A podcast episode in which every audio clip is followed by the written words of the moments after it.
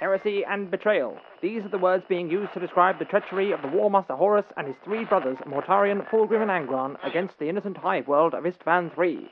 Once a flourishing planet, now a wasteland, desolate and lifeless, after the Emperor's favored son unleashed the Imperium's greatest weapon, the deadly Life Eater virus. However, all is not lost. Some valiant legionaries survived the onslaught thanks to some quick thinking and a timely warning. Hidden deep within a bunker under the Coral City, these legionnaires broadcast the truth across the galaxy. Forever hunted, they have vowed to broadcast as long as possible and remain free. Radio Free Istvan. What's going on, Radio Free Istvan listeners, and welcome to episode 36 of Radio Free Istvan, a Horus Heresy 30K podcast. Uh, my name is Michael. Got my co-host Ryan here. Go say what's going on, Ryan. What's going on, everybody? There you go. Nailed it. And uh, we got a pretty good little episode for you guys today. Uh, we got a normal hobby progress things we're going to talk about. We got some voicemails we're going to listen to.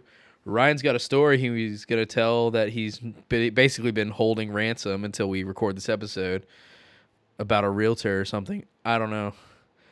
Uh, then we got some a shout out to do.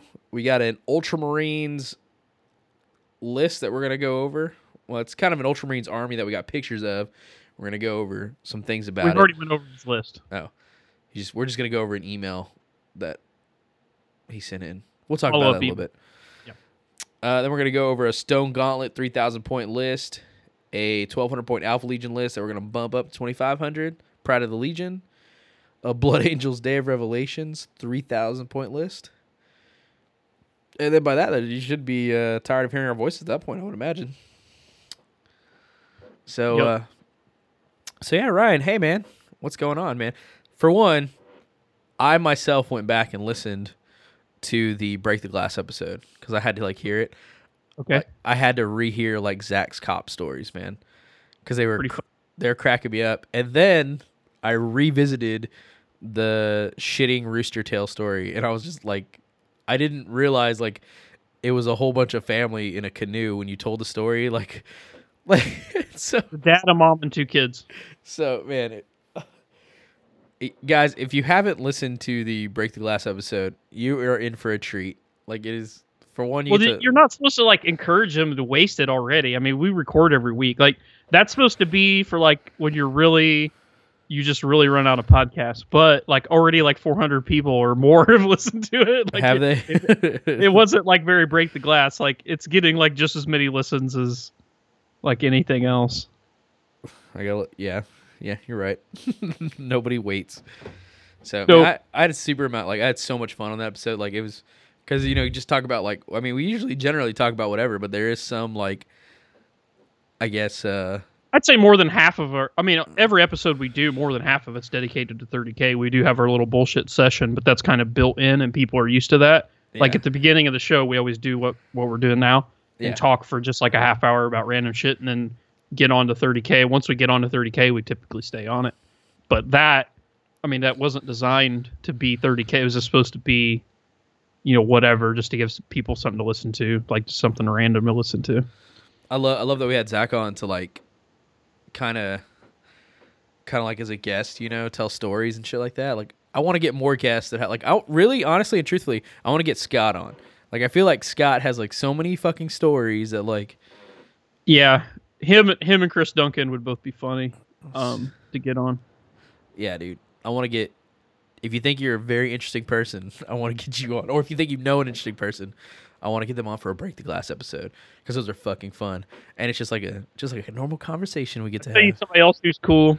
I got a buddy named Simon who's, I think he's called an environmental engineer.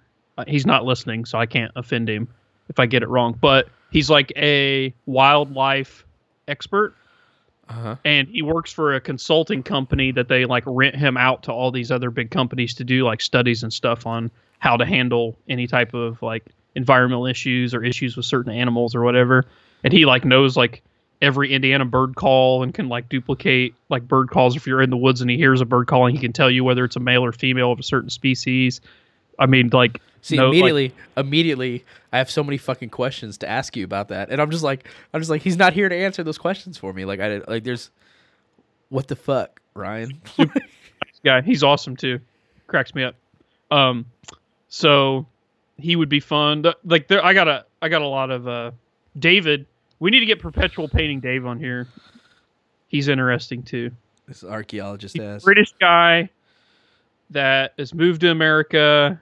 That's an archeo- a pottery expert, archaeologist guy, like Indiana Jones style. That now owns a yarn shop, a yarn and knitting shop that also does commission painting. Did I ever did you, did you ever see that picture I posted up where I was like, uh, Yeah, you were like, he's all he's all you never send me cakes. I was like, you're right, I don't. By the way, what is this? And it was just like a random. I typed in uh, ancient pot, and like that showed up, and I was like, surely it's a pot. He goes, he goes, no. He's like, you didn't put it on a cake. By the way, that's a lamp. And I was like, he is an expert. he's an expert. He knows what this random image is. He's all, by the way, that's a lamp. I was like, uh, Uh, I wish no, I was. I wish I had like cool stories. He's funny. Dude. He's David's a witty dude. You got to watch it. He'll uh, he, he's like one of those guys that can insult you and then you walk away about, and then about four seconds later you're like, oh, I think he just like cut me a little there.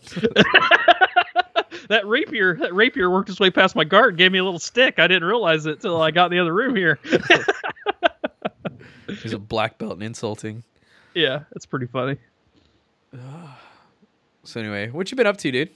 What what you what you been like? What you been doing, man? Besides man. the Been- fucking being in the frozen north, I guess. It's not that cold. Just been hanging out with Zach because he came up here, you know, last week or whatever. Um, hanging out with him, then doing typical shit, going to work. We had a lot of, you know, obviously holiday stuff. Going to a New Year's party tonight. Did he get to hang out in the basement, Mm-hmm. the cave?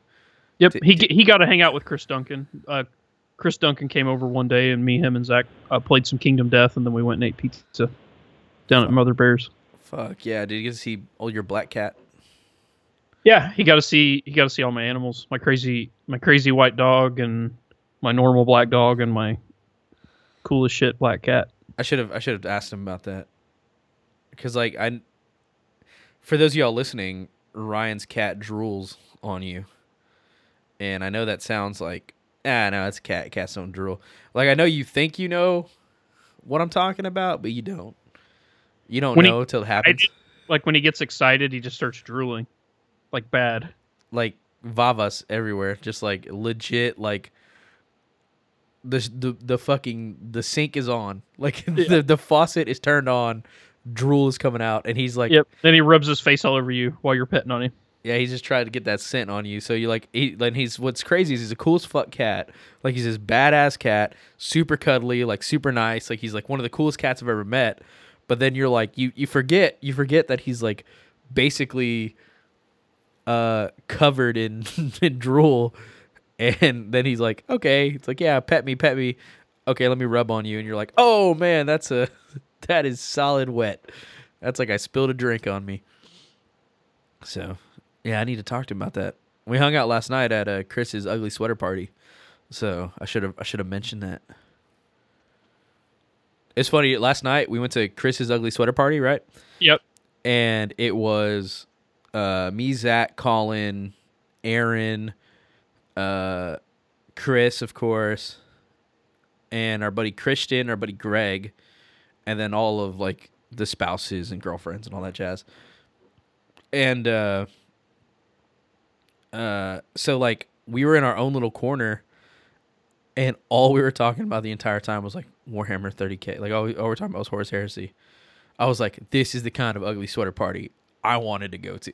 Well, it's like me. Like it sucks because I don't have anyone else. Like I'm going to this New Year's party tonight, and there's Yeah. only one other person there to talk 30k with.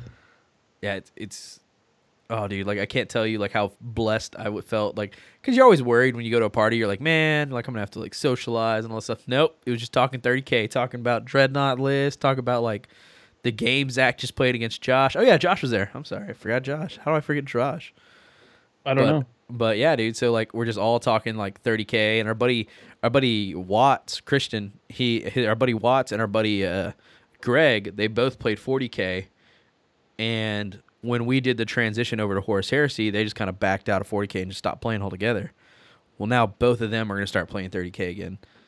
Like they're gonna start playing 30k like armies we have until they get into it, and like they once like if you can loan somebody an army, like if you let somebody play your army for a little bit, eventually they're just gonna be like, you know what, I'll just do my own thing, and then you got them. Yep. Just like you, Aaron. Just like we got you. We got you, son. So pretty excited about that, man. What's crazy is there's a whole bunch of 40k players in town that we don't know. Like, there's a bunch of 40k. There's probably like 11 40k players in town that we don't know, don't know us. Like they don't associate with us or anything like that. But uh, like I don't know how to get them. Like I don't know how to like transition them over without buying them all like burning a Prospero boxes. Like I don't. I don't know. I just play the long game. I have a feeling that uh, there may be lots of butt hurt soon that drive them to 30k anyway. Oh yeah. Tau getting an update or what? No, new edition. Oh. You don't think that's gonna affect us at all? I don't know. Maybe Oh God. it'll either matter one way or the other. Just gotta think positive. It'll work out. It'll work out. I don't know. We I had a long discussion with uh, somebody about that. Like, you know, it like if it's, I have it from a very, very, very, very reliable source that the core rules of the game that have been around since third edition, like how you roll to hit, how you roll to win, like all that stuff. You know how AP works, armor saves, all that. Like all that's changing. Like your the the current black books and everything that we have for 30k will 100% not be compatible with the new rule set. So they're either going to have to go back and rewrite all of that stuff, or do their or do their own rule book. Wow. That's insane. Like, do you have like a timeline? What do you mean? Like it's supposed to be out uh mid around mid this year, six to eight months, Good or God. this. I'd say this year. It's New Year's Eve.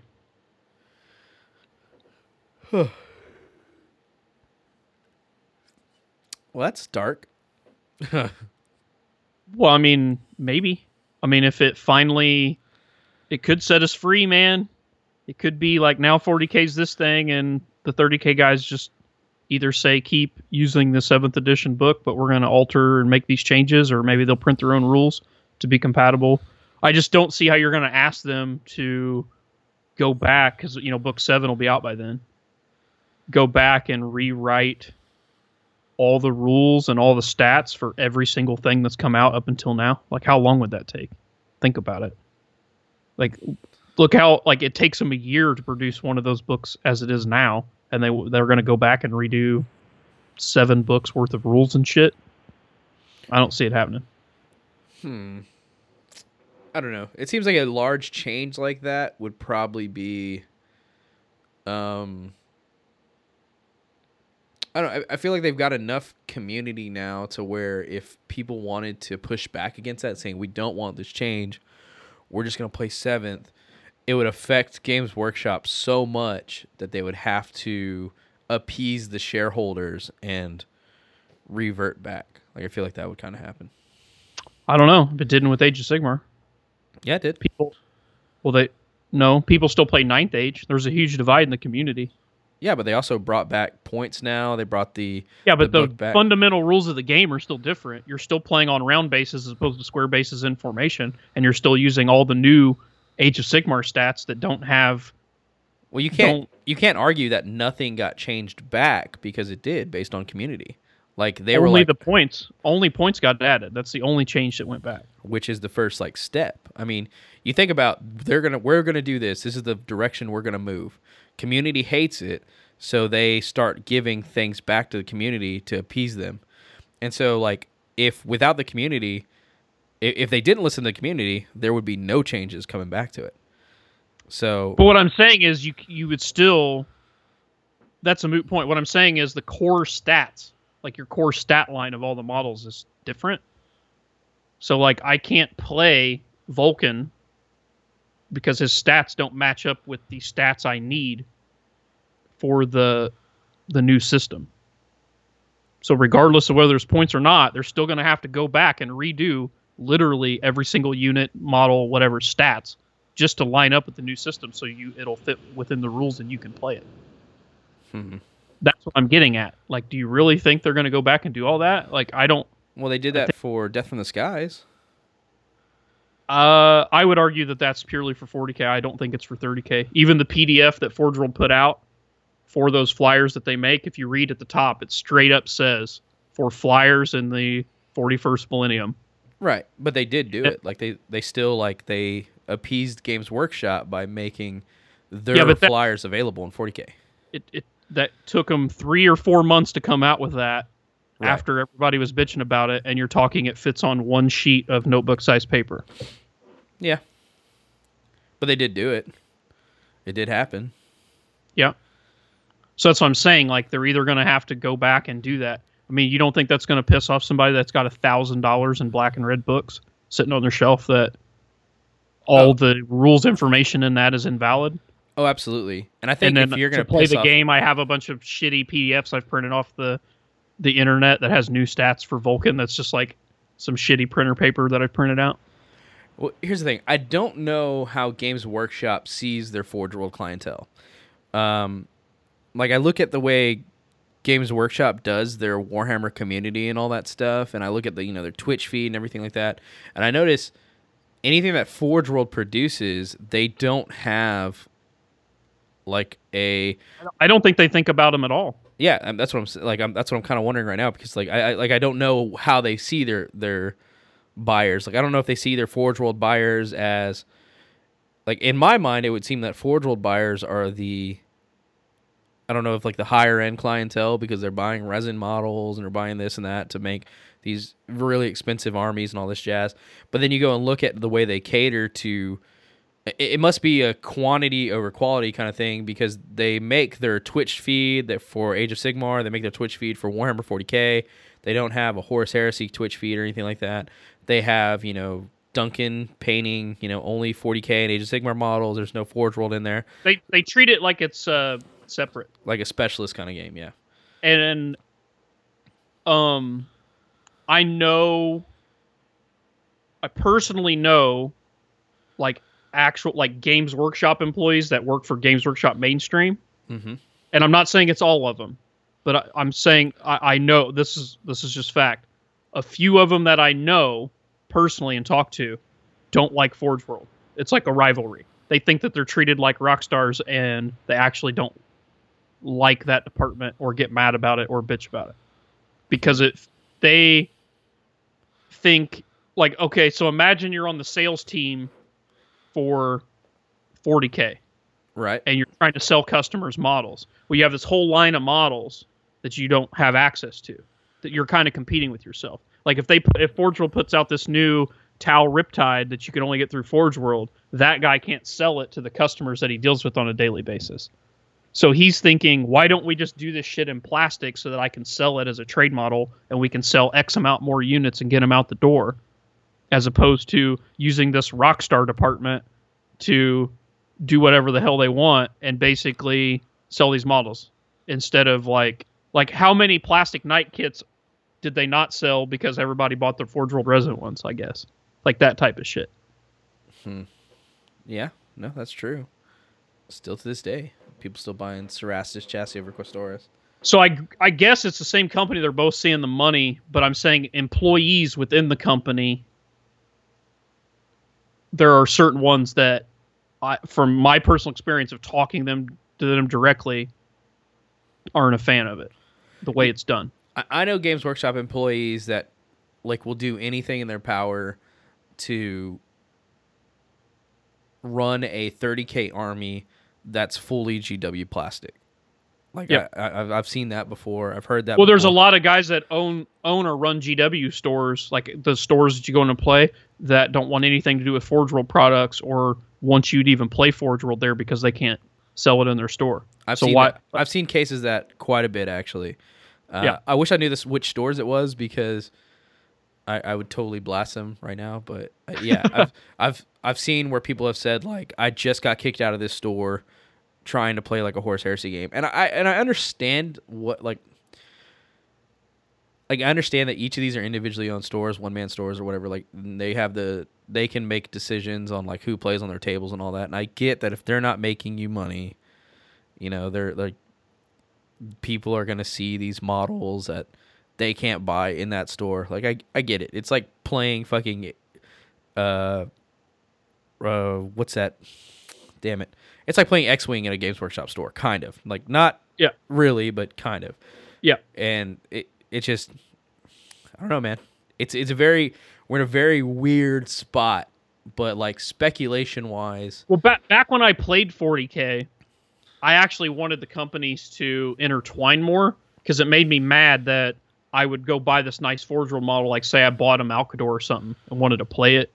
Like most events would just disallow Forge World out of hand. right? They would just say we don't want Forge Worlds in it. Like that was it was hard to find an event that allowed it, and then a lot of Games Workshop stores wouldn't let you use it, and it was just kind of like this weird thing. Like you bought this expensive model and you could only play it like in these like little one-off games with your friends is really when you could use it or use it as it counts as. But even then, you know, they got butthurt about it. But now playing 30k because I it's like it's kind of it's definitely its own distinct thing. Now I'm the reverse because now I want I don't want things that the Forge were or the 40k design studio. I don't want things that they do because they're not. 40k is not on their radar. I mean, I can't prove that, but to me, like if you look at some of the decisions made and how things, whatever, I, I have a hard time believing that the 40k design team, when they change something or design something, gives two shits about what how that affects the 30k. You know what I mean? Right.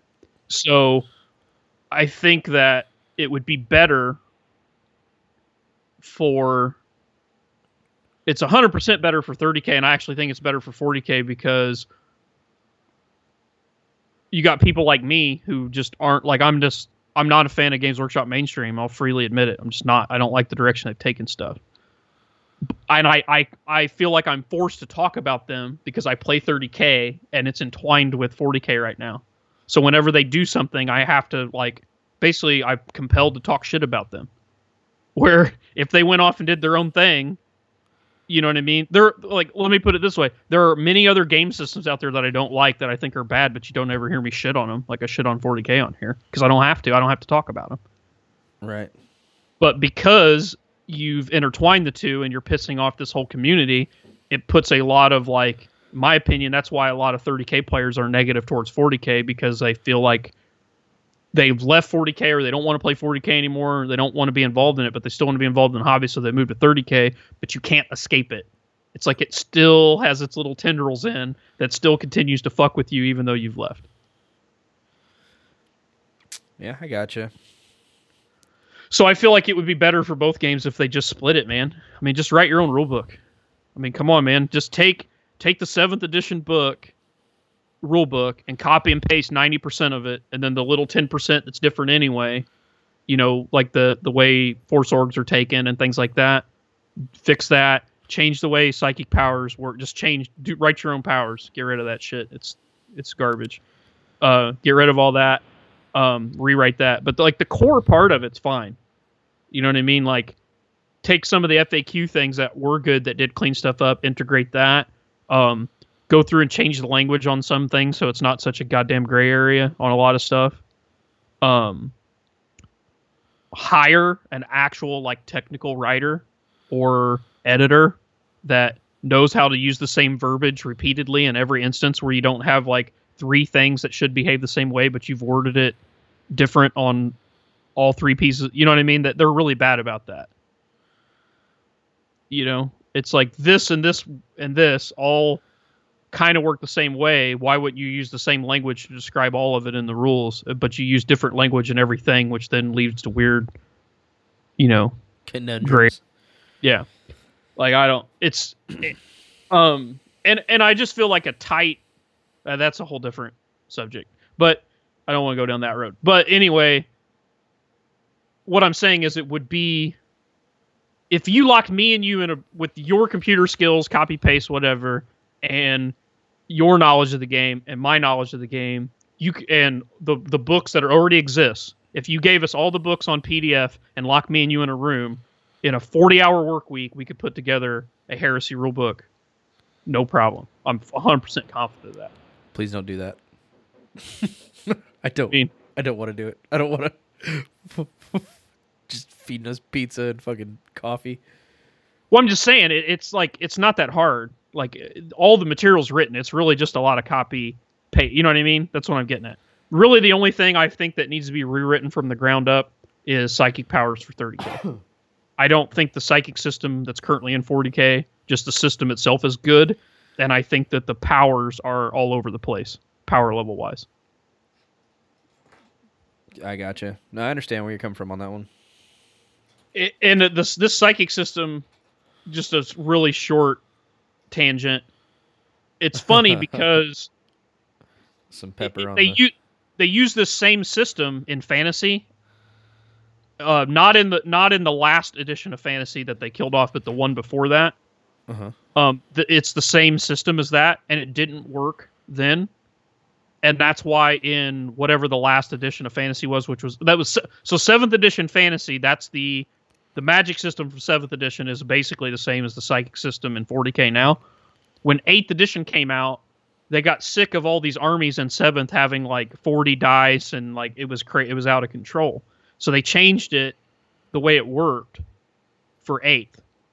Then they came out with seventh edition, sixth and seventh edition 40k, and instead of using the eighth edition system that they just changed to, they used the seventh edition one that they just moved away from.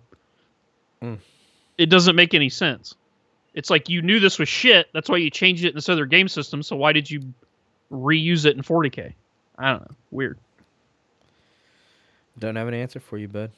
So I don't know. I'm just saying, like I, with this uh edition change that's coming up, if it's fundamentally different, I I fi- I hope that it finally forces the 30k guys to write, you know, just write their own rule book, even if that just means copy and pasting the majority of the stuff.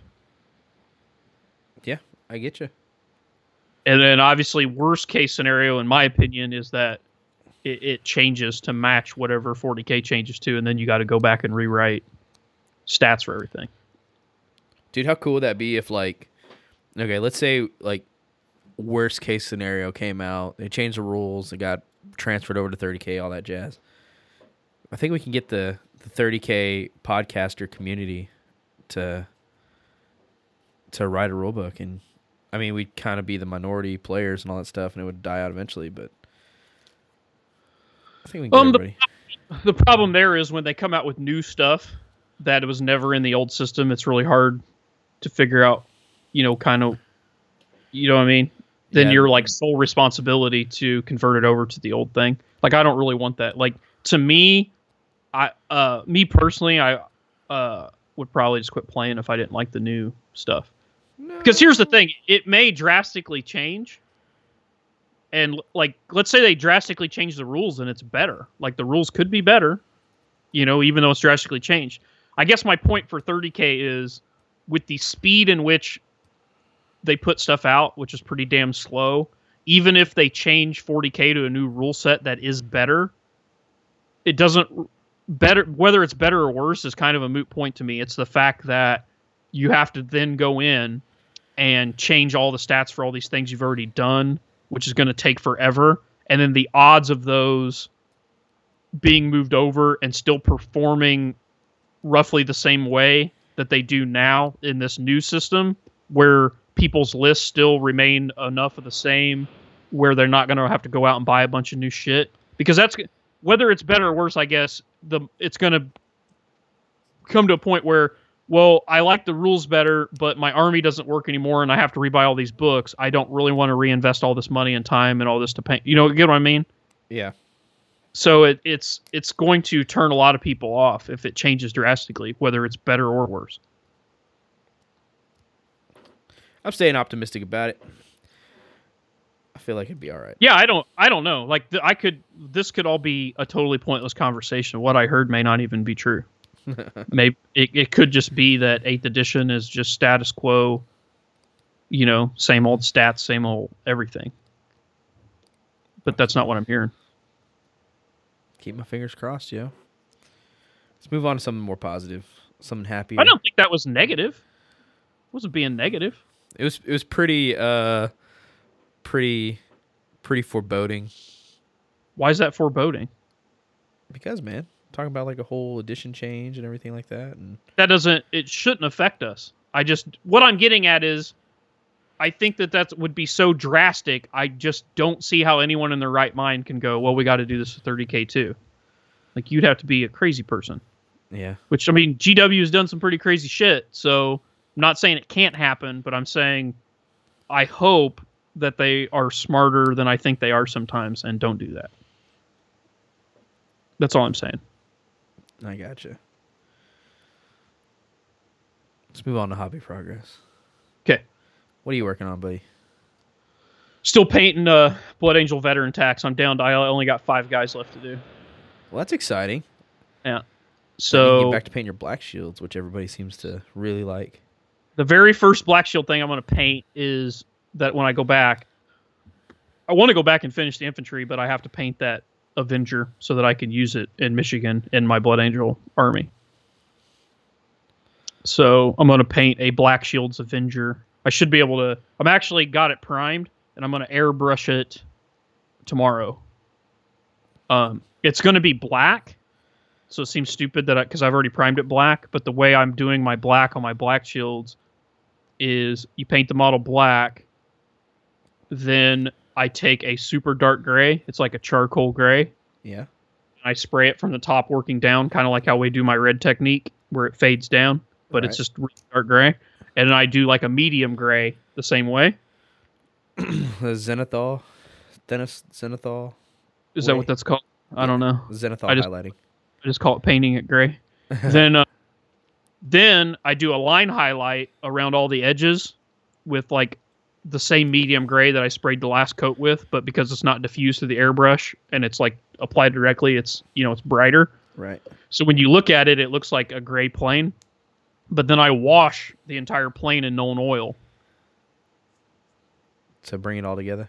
to bring it all together and it blends it all down and makes it look black again. That's how if you look at the black on my actual black shields on the armor, it's done that way. Like their weapons, if there's black like on their weapons or like the stocks of their gun, like that's just painted black. Like I just painted it black.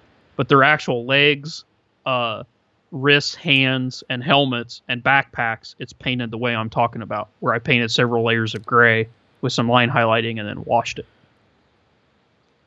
And it's kind of hard to tell in photos, but in in uh, in person you can really see the shades in it. It looks cool. It really pops. So I'm planning on doing that with my the whole Avenger. Fuck so I gotta dude. I gotta airbrush it the gray, and then um.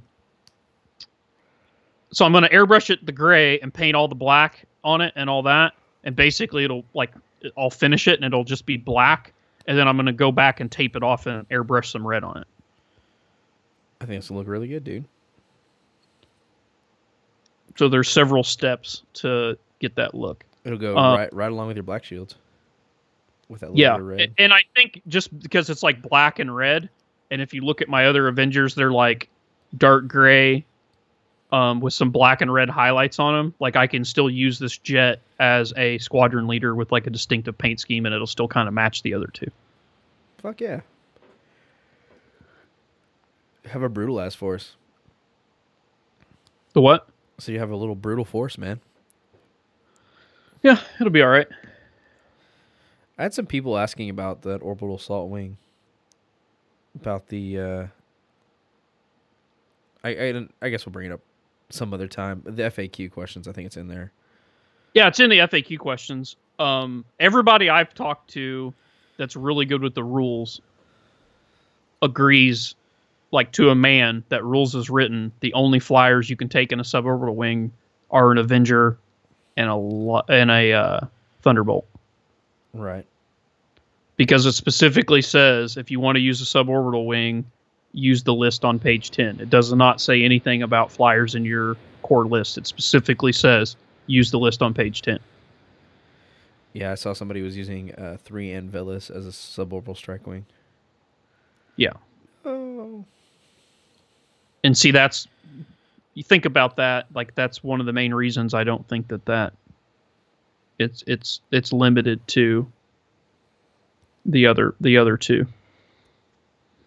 Kind of interested in seeing how Forge World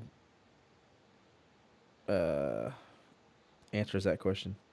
I would like to see lightnings and Xiphons in a suborbital strike wing. Yeah, I could see that. But if you allow those by just virtue of saying, yeah, you can use flyers in your list, then it's going to go for the Anvilus and everything too. I don't have a problem with that. Don't have no problem with that. Kind of interested in like how that would work because I guess that was also in a in the email as well for the price of failure. You know, when does that come into play and all that jazz? Ah, well, I guess it's only- only on some missions. It's only on two of the six missions. We talked about that. It says under price of failure that in any mission that includes it, or it says unless specifically, I don't know. Basically, it says that it's. I got it right here. We can just read it. So you have to kill all three planes for price of failure to come into play, right? Each one is worth a point. It does say that. Oh, okay. Um, special characters. It says that in the suborbital strike wing rules or in the price of failure rules. in the price of failure rules where it gives the breakdown of what different things are worth. I don't have my act or thing here. I just have the red book and it's not in this. It's okay. I'll look it up later. Okay. If it's uh if it's one Right. point per thing, that'd be tight. Army. Oh, that's secondary objectives. Blood feud. Deployment maps. Vanguard. So is that all you've been working on? Yeah, basically just my Avenger and my uh, Blood Angels trying to get them done. It's top notch, dude. It's top notch. Working on these uh, militia over here. Still working on them right now as we talk, actually. Little desert militia guys. On top of the warlord table and the uh, my dreadnought drop pod bay hangar. I finally got that painted up. I actually have a test tile out in the on top of my trash can outside. I'm gonna run different types of uh, washes over it to see which ones I need to I need to actually use. I think just good old fashioned was it Agrax Earthshade's gonna work, but I'm also gonna run some Lahmian Medium through it. Hopefully make them look a little bit not super dirty, but you know, look good enough to be playable. So Yeah, just looking right here, only mission three Shatter Strike and mission four Dominion. If you look under mission special rules, um, it says price of failure under those two missions, and then no other missions as it listed. I gotcha. A lot of events have price of failure though. Yeah, So it's, I guess it's good for the TO to qual to to determine if you're a TO listening right now.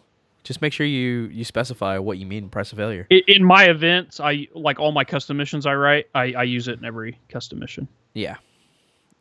So it is pretty important to clarify it. So, but yeah, that's what I've been working on. Cool. Ready to knock out some voicemails? I'm ready. Let's see what we got. I love these. We listened to any of these? Have you listened to them? No. So there Uh-oh. there could be some bad stuff in there. I don't Okay, know. well, it's, you got to put a disclaimer out there then. Guys, we're any- listening to this the first time, and no, we will not edit it out. So if we're offended, you will also be offended. So just don't blame it on us. Like, yeah. So, pl- but please don't send us like too much out of control stuff. Because we will just delete it. What do you mean delete it? I'm you just just said we weren't going to edit it. No, I'm talking about their stuff. Like they'll just like if they send us out of control stuff. Oh, you're talking about on the voicemail. Oh no, no, we'll play it. Oh god, okay, hold on, hold on, hold on, hold on there, voicemail. All right, you ready? Yep. Hi. Hey, is this my butthead? You think you're so tough and so smart. But if you're so great, why did Daddy make Horus War Master, huh? Mhm. I tell you why. Because you and Dorn got a stick up your pucker pie mark butthole, that's why. You think you're so smart. You and old one eye. Well, you're both going to get one in your old brown eyes, what you're going to get. It don't matter who this is. No, it ain't Lorgar. No, it ain't. Look, you can't see past the emperor-sized asshole at the end of your nose. But you will see the big picture. Look up. That's me sitting in your punch bowl. Just like Lorgar. All so right. that, that was definitely not Lorgar. I think it was what you could tell there. that was interesting, man. Uh, so it sounded like somebody was mad that Horus was turned to the emperor or to the uh, the war master, and they weren't picked. Uh, so yeah. What do you what do you think about that one? Um, I don't know. I think it's like I, I, I don't know. There's some of it I didn't understand. He said, Uh, "Hey, this is for Butthead." like what? All right, cool, love it. we'll have to we'll have to have Ivehorse Tim uh surgically break it down like he did the other one where he gets his notepad and paper out and gets in his fucking FBI surveillance van and re-listens to it like 35 times and uh note like uh like a stenographer and breaks it all down and writes it down. He's like, look, he's like, look, when you when you break out this frequency, you can hear the background. That you hear that popping in the engine. He's driving a car.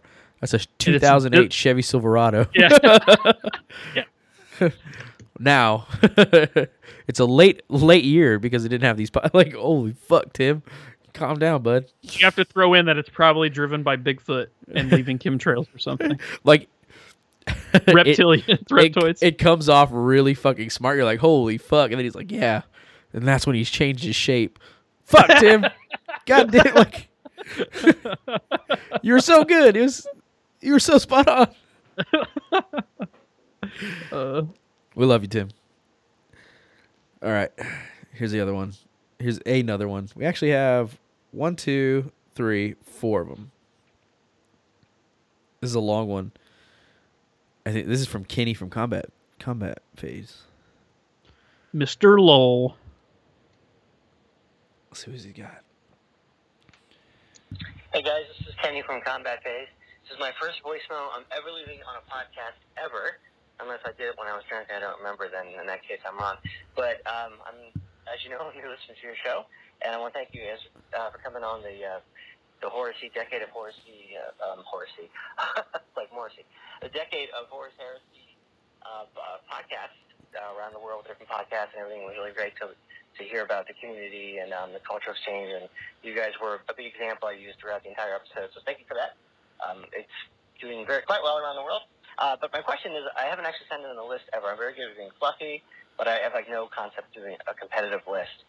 And uh, for my Death Guard, I have some models I've never used, and one of them is the Typhon Siege Tank. Uh, for that matter, I've also never used Typhon the character. So I'm trying to figure out what to do with that. And I have a lot of Terminators, and I have a shit ton of infantry from all the boxes.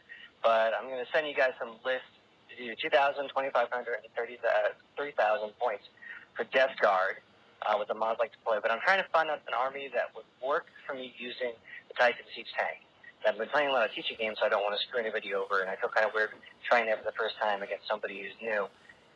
So I'm going to ask you, and you can just roll it in when I send you guys the list if you want to answer it then, about making up a list for the Death Guard that includes the Typhon Siege Tank. And, you know, fuck it, Typhon as well, too. I'll put both in there because I've never used either one of them, and I would like to. So thank you very much. I enjoy the show, and I look forward to your answer. Damn, dude, Typhon with a Typhon. I hear a- you like Typhon. We're gonna put Typhon on your Typhon. We're gonna make Typhon driving your Typhon. So I- I, got his uh, list of stuff right here. Uh, I, I've already talked to him a little bit on Facebook Messenger. I told him because of the holidays and me doing all these other lists that we're doing on this show that I'll I'll sit down and give him a breakdown of Yeah. because he's he gave, has me a list of he gave me what he wants to use, what he's used at least once in other games, what he owns but hasn't used, and what he wants to buy. This is a professional fucking email right here. This is how you do it, folks. This is it. Post that online. Like we'll scan it. We'll like, it's edited. Like he had it So- read. Like he had it proofread. No, I'll, I'll sit down. I'll take I'll take care of you, Kenny. We'll sit down and uh, I'll break this stuff down for you and tell you like uh, how I would use all these things and you know what give you some ideas for stuff.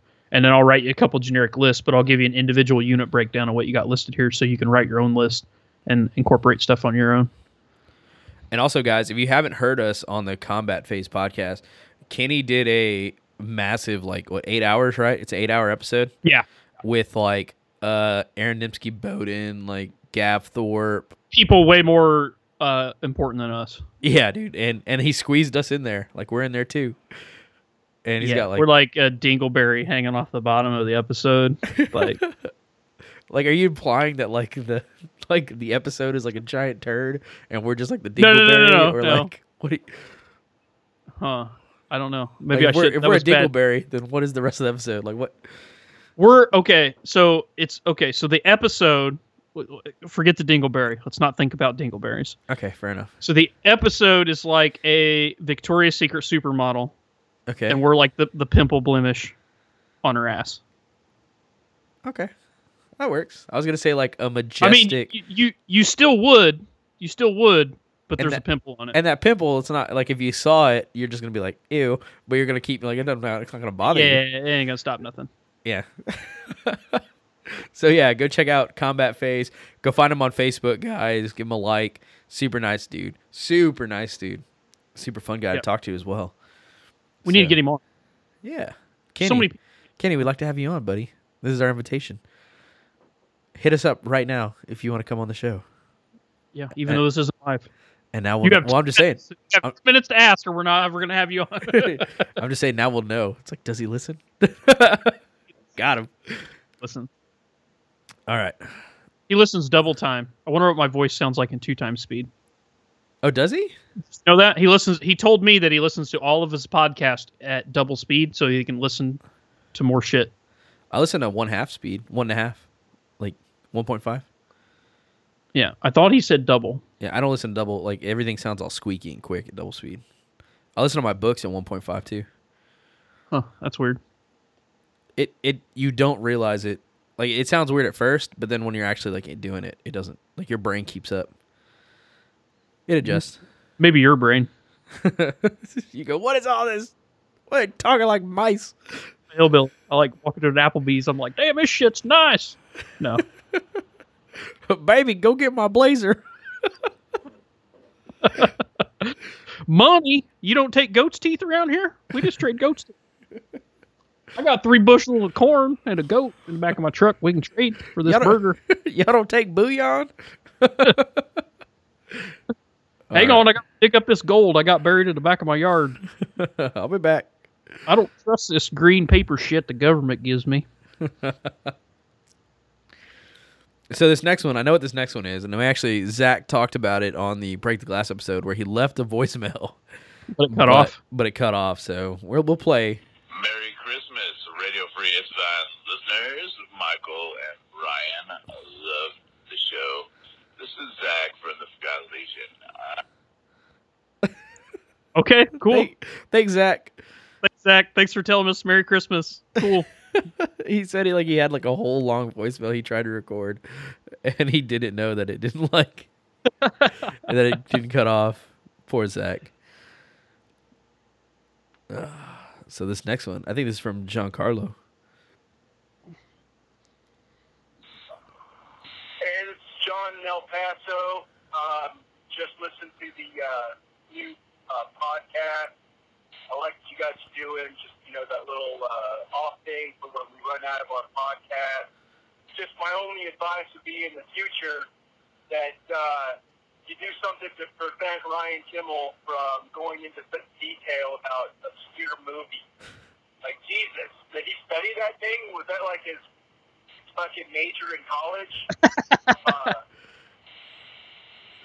Willow 101. Anyways, uh, keep up the good work and uh, can't wait to uh, see you guys in March. Later. I've gotten a lot of shit for that. Can a guy not like Willow? Like, what the fuck?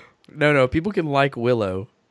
You studied Willow. like No, I didn't. I've seen it like a handful of times. I mean, it's from the fucking 80s. I've seen it more than once. I don't like watch it every weekend.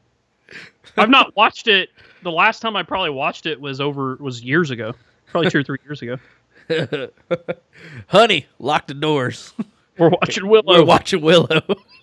it's a Willow weekend. now one of my one of my few self professed talents, I have an extremely good memory. Yes, that's true. So Well, I didn't ever like. I feel like I don't even have to watch Willow, and I know the plot line of Willow. So Well, it's just funny because like watching your guys' faces, I could tell you thought it was funny. So then, like the more, the longer I went on, because I'm kind of an entertainer. I like to entertain people.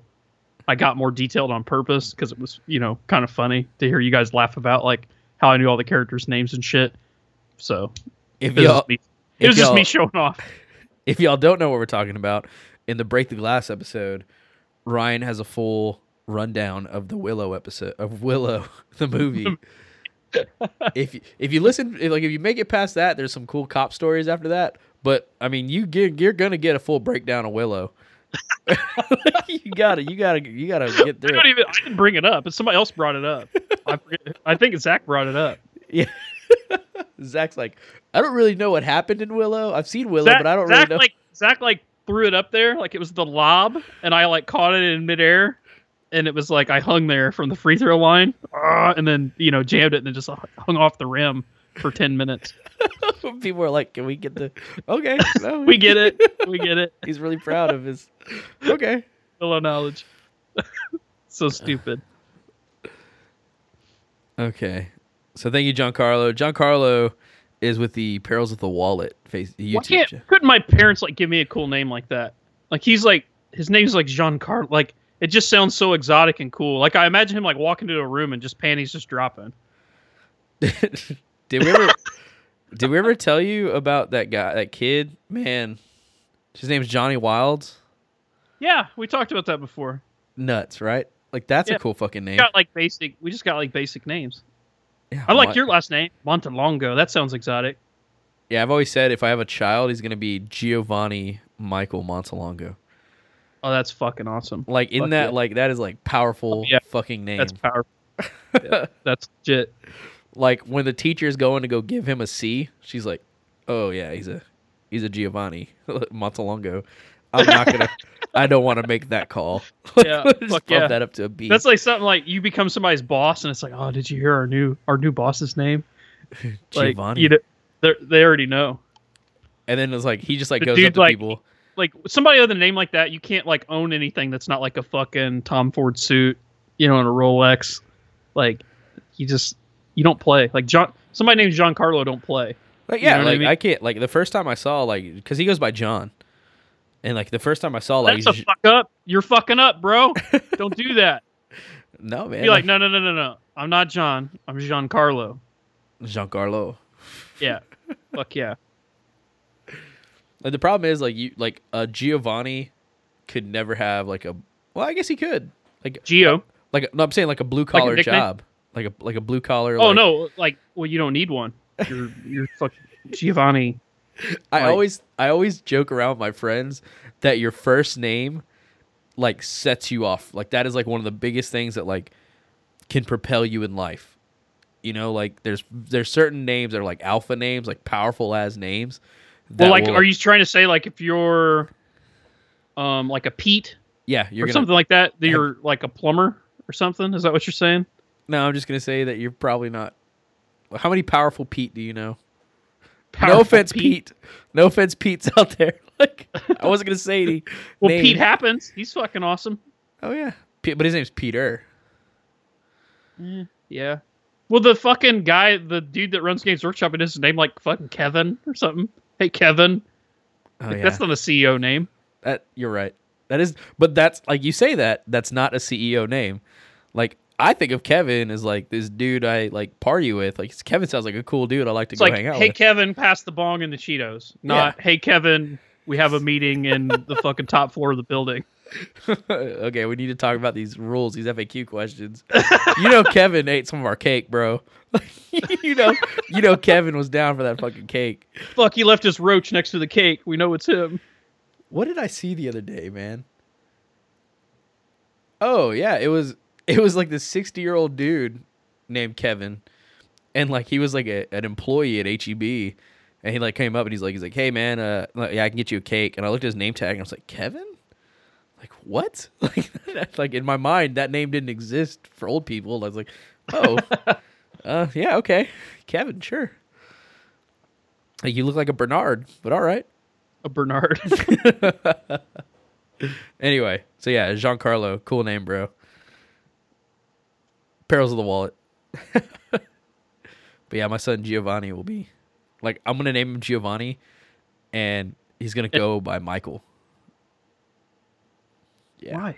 Don't that. You got to go by Giovanni. because he can tell people that's not my real name. My real name's not Michael. It's Giovanni, and you're like, oh, oh, you're you're the you're the family. You're part of the family. Even though like I don't have like an Italian mafia family. Like, thanks family. not taking advantage. All right. So anyway, I've been like super stoked for this. You sent it to me. This is from Scott, the same guy that gave the chlamydia story, Plymouth Cat story. the chlamydia cat story. He This is another story. and it's titled Porta Shitter Story. Yep. I'm really excited about this. Should have called it Cookie Monster. What the f- how do you fucking like why like whoa whoa no, Just play it. That's but that should have been the title of it. Porta Shitter Story or Cookie Monster Story. This is gonna this is gonna bring them together. Yes. All right, guys, that's it for this episode. Just like totally dangle it in front of him. What the fuck?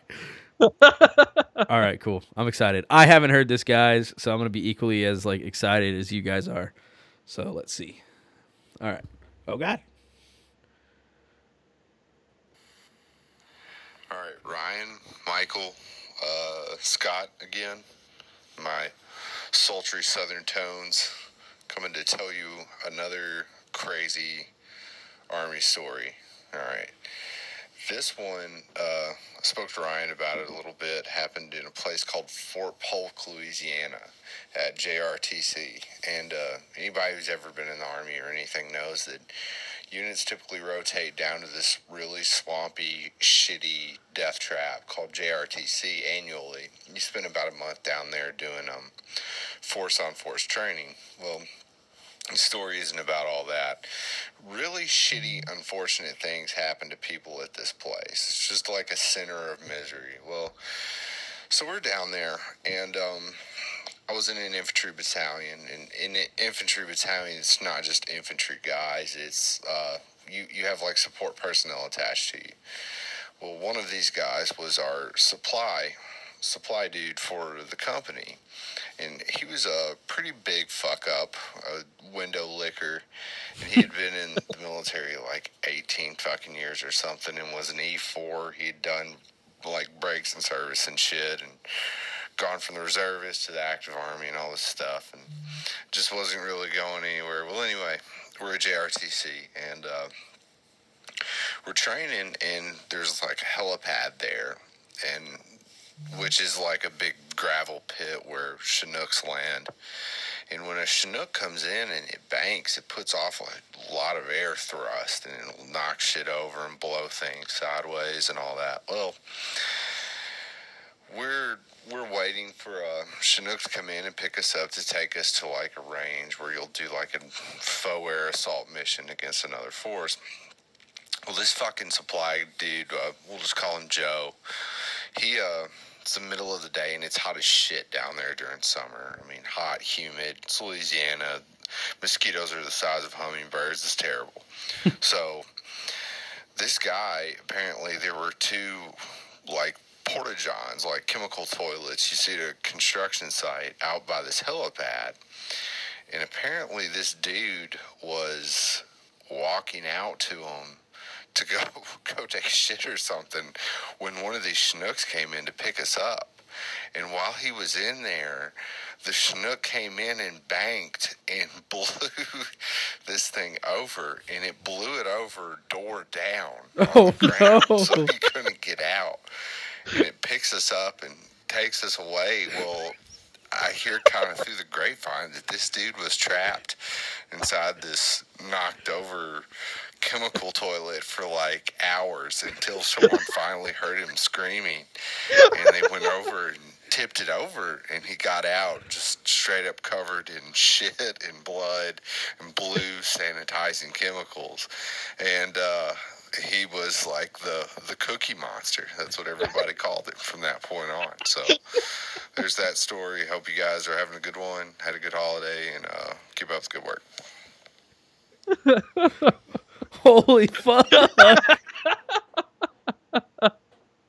Uh, so not only did that happen, but then your nickname for life for everybody that you served with call they call you the Cookie Monster, which brings it right back to what happened. the fucking hours, like people don't like that's like that's PTSD right there, bro. Like you could never go into a porta shitter like ever again. Like you could not go to Skiddo can. Well, Scott rest of your added because we were I after I because I listened to it um because he, he wanted me to listen to it just to make sure the sound quality was good, It's and I listened to it was laughing. So I hit him back and I said, uh, "Well, how do you like? How long was he in there? Do you have any idea?" And he goes, "Well, he had to be treated for dehydration." Oh my god. So that's how long he was because it's hot and you're in this fucking plastic box with the sun beating down on you. Obviously, if it's on a helipad, they have the you know It's trees and shit wide open. So It's he was in there long enough and it was hot enough, sitting like laying laying in shit for so long that you have to be treated for. And I guess he had a big cut across his forehead where where when it tipped over and blew him, he hit his head. So that's why he said there were, he was covered in blood. He forgot to say it in the story, but I guess he had a big cut on his forehead and we had to be treated for dehydration. Could you, dude? Like, I'm trying to put myself in that situation. Why would you want to put yourself in that situation? after? Oh, dude, hold on. like right here, like right in the bottom of my throat. Like I'm trying to like say what I do, but I'm thinking about. Hold on. Ugh. Okay. Ugh.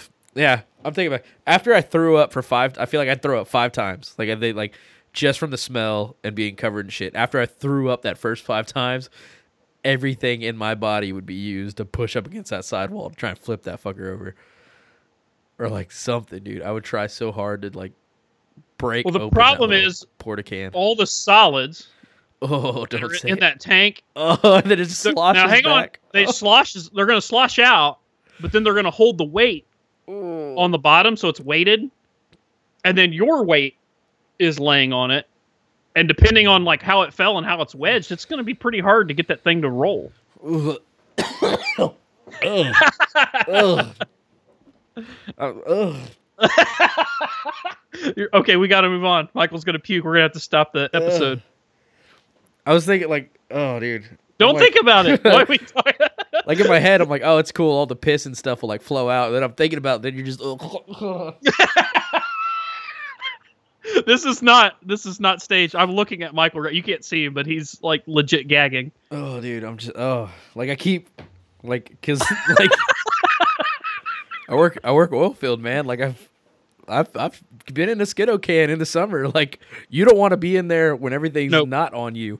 So Yeah. like if that sucker flow, oh my god. It's so funny. Oh man. I hope that guy's a listener. Call in to tell your story. Please. Cookie Like- Monster. Oh man, that's horrible.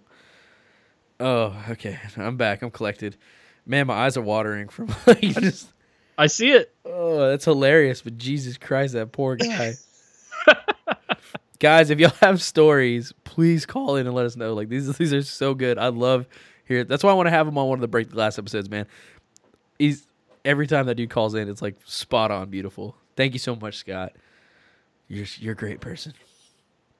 Ugh. Okay, I'm back. Ugh. Anyway, you ever you have a story you want to tell?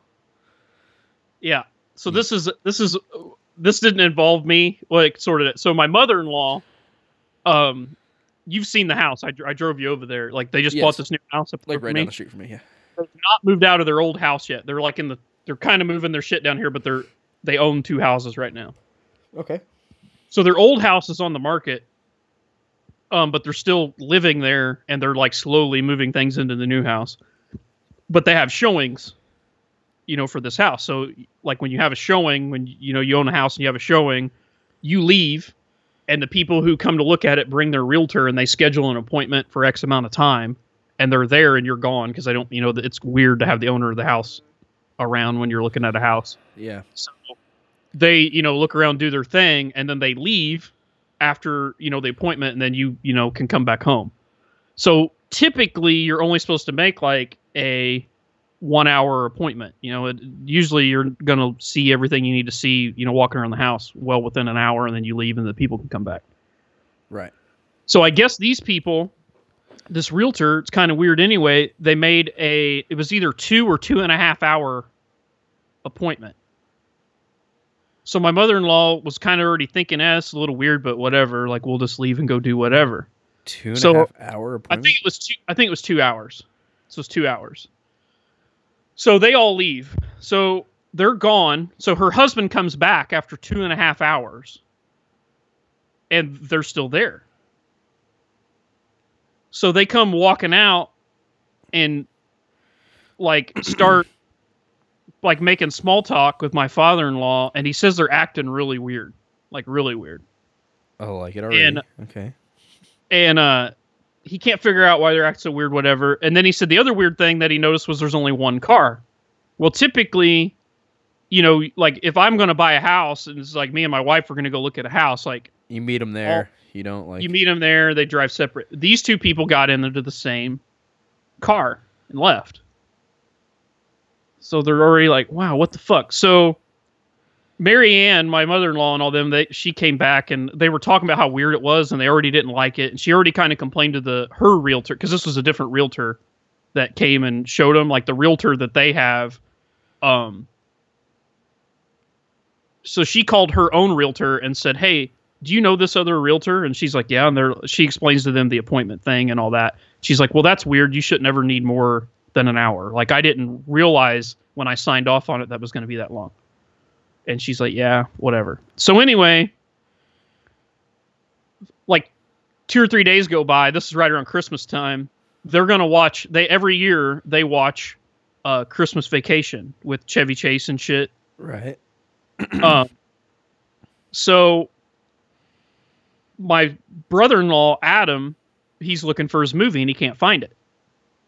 So tells his, you know, goes and gets Marianne, my brother in law, and says, "Hey, I can't find this movie. They're looking for it." She goes, "Well, check in your DVD player. Maybe it's in your DVD player." So he opens the DVD player and he's like, "What the fuck? What is No. this?" No. He saw like, "What do you mean?" He's like, "This isn't mine." And he pulls it out. It's a it's a porno. No. Oh yeah, Oh God. Connect the dots here. So this the people that showed up was a man and a woman. uh, one was a realtor, the other one is a quote unquote customer, and uh, they made this two hour appointment to see this house and uh, uh, you know connect the dots there on your own. And they would have got away with it too if it had been. so I have to tease Adam next time I see him about like, did he burn his mattress? Like, what's going? Like, is in his room. oh man, dude! Like what? What? It's like uh, Wolf of Wall Street, where like there's just like that big old orgy in his house. He's like, he's like, where were they? Where were they fucking? Right there. he like gets up, like what? Why did you say something?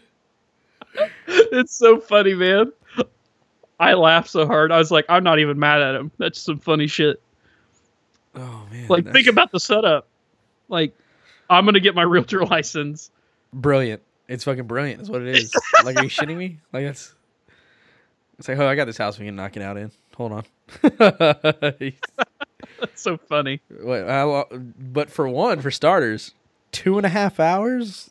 Good, good job, buddy. good job, Mister Realtor. Well, like, what do they do? Is it like a role play thing? Is it like they're in a stranger house? Like, you know what I mean? There's got to be something, dude. It's got to be some like Weird kinky thing. some weird. That's what I'm kinky thing. It's so funny though. We found a porno and a raccoon mask. I don't know. That's crazy, dude.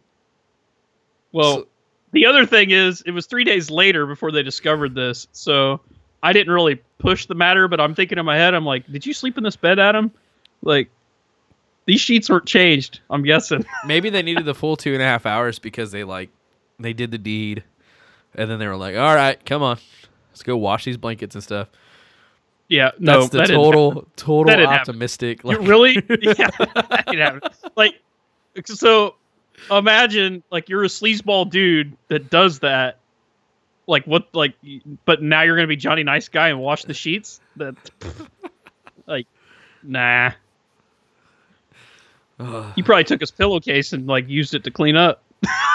he's like, "Oh, dabbing it out, dabbing it! Out. Man, dude. I'm gonna set up cameras if I ever sell a house." Like, I bet you that's the thing, dude. I bet you like that like is just total common, and then like people just didn't know. Like, I bet you that's totally common. Did they did they tell you, their realtor like, "Hey, Well, my I haven't. Heard, so when they first when they told when my mother in law first talked to her realtor, they just complained that they were there for so long, right, and then they didn't leave because normally when you go to a house, whether you want it or not, there's a little feedback sheet, and you're supposed to put feedback on it just to be polite, like why you didn't like it or why what you did like to help to push selling points so that you can sell your house. It's kind of like a thing, and they didn't they didn't fill out any of that. they just put creaky bed, bed too creaky, But- DVD sheets- player froze." scratchy. um. So, yeah. So anyway, it was just like a weird situation. So she called her realtor and complained about it, and then they didn't find the movie till later. And I don't think she's talked to her realtor since they found the movie. Well, when you get some follow up to that, our listeners would like to know. Because I want to know.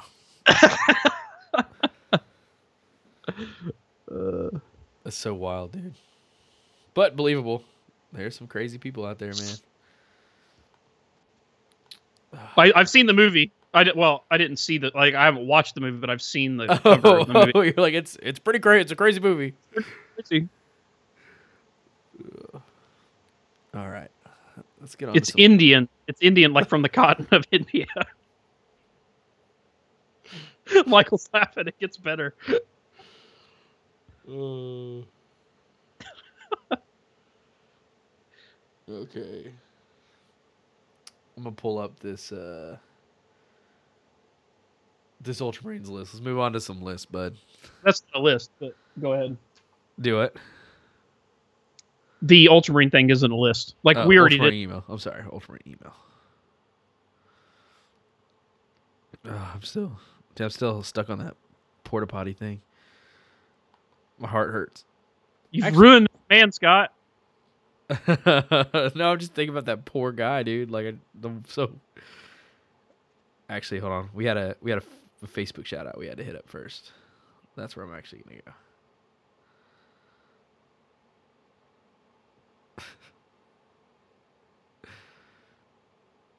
Pulling it What- up right now, fellas. Um, Zach, Zach got to eat all the good Indiana treats that you didn't get to eat because you were sick.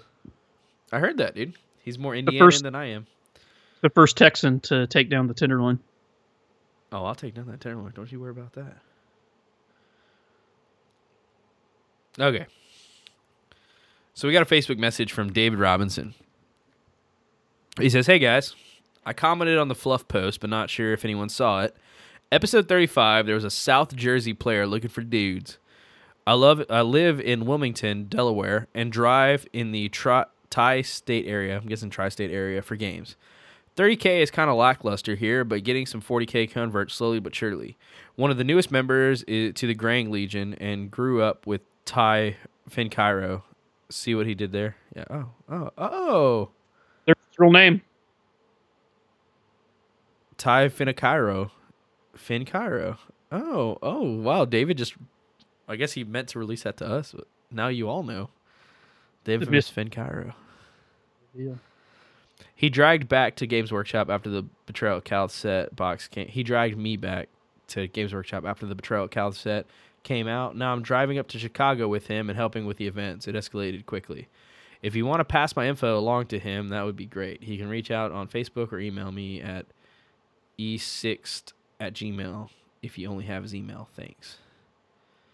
Uh, okay.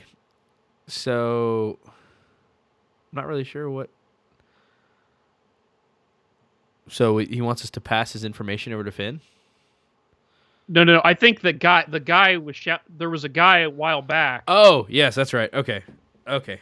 I'm on I'm on board now. yeah. Okay, so episode 35. Oh, who was that? Hold on.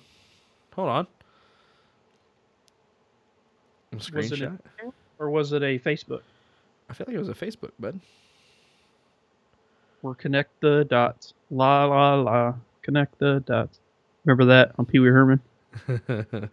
Yeah, Pee Wee. Like the, the general episodic breakdown of Pee Wee Herman. I can do Pee Wee's Big Top like I did Willow. I don't even know what Will- uh, Pee Wee's Big Top is. So You're too young for Pee Wee Herman. no, dude, I watch Pee Wee Herman. I watch Pee Wee's Big Adventure. Yeah, so we will forward your information off, David. So like we we'll get that we'll get that sent out. Not a problem at all. Did you find it? No, I'll find it in my emails. Okay. I, I screenshotted the the message. Okay. And I'm just gonna forward it to. uh For dudes making connections, swiping left. Okay. Now I'm looking for Christian's Ultramarine email. Can't find that, Yep. buddy. Forwarded it to you. Oh, so it came from Ryan. Nope, that's Jack. That's Stone Gauntlet list. Yep. Save that one. We're gonna get Yeah. Requested pics. Yeah. Nope. the name of the email is Ultramarine twenty five hundred points of cool models. And I forwarded it to you. Listen, guys, just let y'all know. There it is. December 21st. It's been sitting in my email for a minute. Okay. Maybe I- do I just read this is- off or Is pictures attached to it? yeah, a bunch of pictures. First shipment of Forge World plus Calth. Some guys have been Yep. painting to get into the holy fuck. This dude can paint. It's awesome, isn't it? Oh, I wish y'all could see this. Oh, Mark Seven. You can put it on the put it on the Facebook page. Badass, dude. Yeah, we'll go ahead and put these on the Facebook page. I'll get them saved right now. Actually, I'll put them on the Facebook page right now. Uh, so they'll be able to timestamp when we're when we're actually recording this episode. Look pretty awesome. Yeah. Okay. So I will get that done. We'll get your pictures up. Jack Hadley, Stone Gauntlet list. You ready for that? Yes. Let me get it right here. Let me shuffle, shuffle my papers so I'm official. hey Ryan, my name is Jack. See, they know when they send list in. They're like, Ryan, Mr. Ryan. Oh, wait, till- wait till you read the rest of this email. Let- Let's skip what you're saying there and read the rest of the email. My name is Jack from the Wastelands in Australia, and I've been listening to your podcast since I got back into the hobby a few months ago. Thanks to Michael's soothing voice and your nasally tones, I'm now 100% dedicated 30k player. I appreciate that, Jack. anyway, some guys are organizing an event in March down in the southwest of Western Australia. The southwest of Western Australia. So that's like super west, super south. In a town rumored to be run by locusts. I mentioned the Get on it, Tim. Get on the get on the job. I imagine Tim putting on his fucking Sherlock Holmes hat and a fucking magnifying glass and like stomping around the desert looking for clues of locust men. Locust Town. I mentioned the mission pack you made for your recent event. I was wondering if you'd be able to send me a copy through for ideas. While I'm here, I can't pass up the chance to get my list looked at over by 30K's number one analyst and Michael. Gotcha, buddy. Bear in mind, I wouldn't normally run a list like this, but I feel it's reasonably powered considering what I'm likely to see at this event, being that it's three to three and a half K. This list is based around the resilient, hard hitting Siege Force. I don't own all the models yet, so if you have some good ideas, I can always swap things out. Keep up the good work, guys. I know what I am.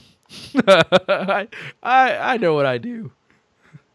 So, all right. So you got a Imperial Fist Stone Gauntlet list. Let me use my beautiful voice to read this off. Enhance. Enhance. Enhance. Enhance. work, work. I was dude, dude. Okay, real quick. I was super drunk last night.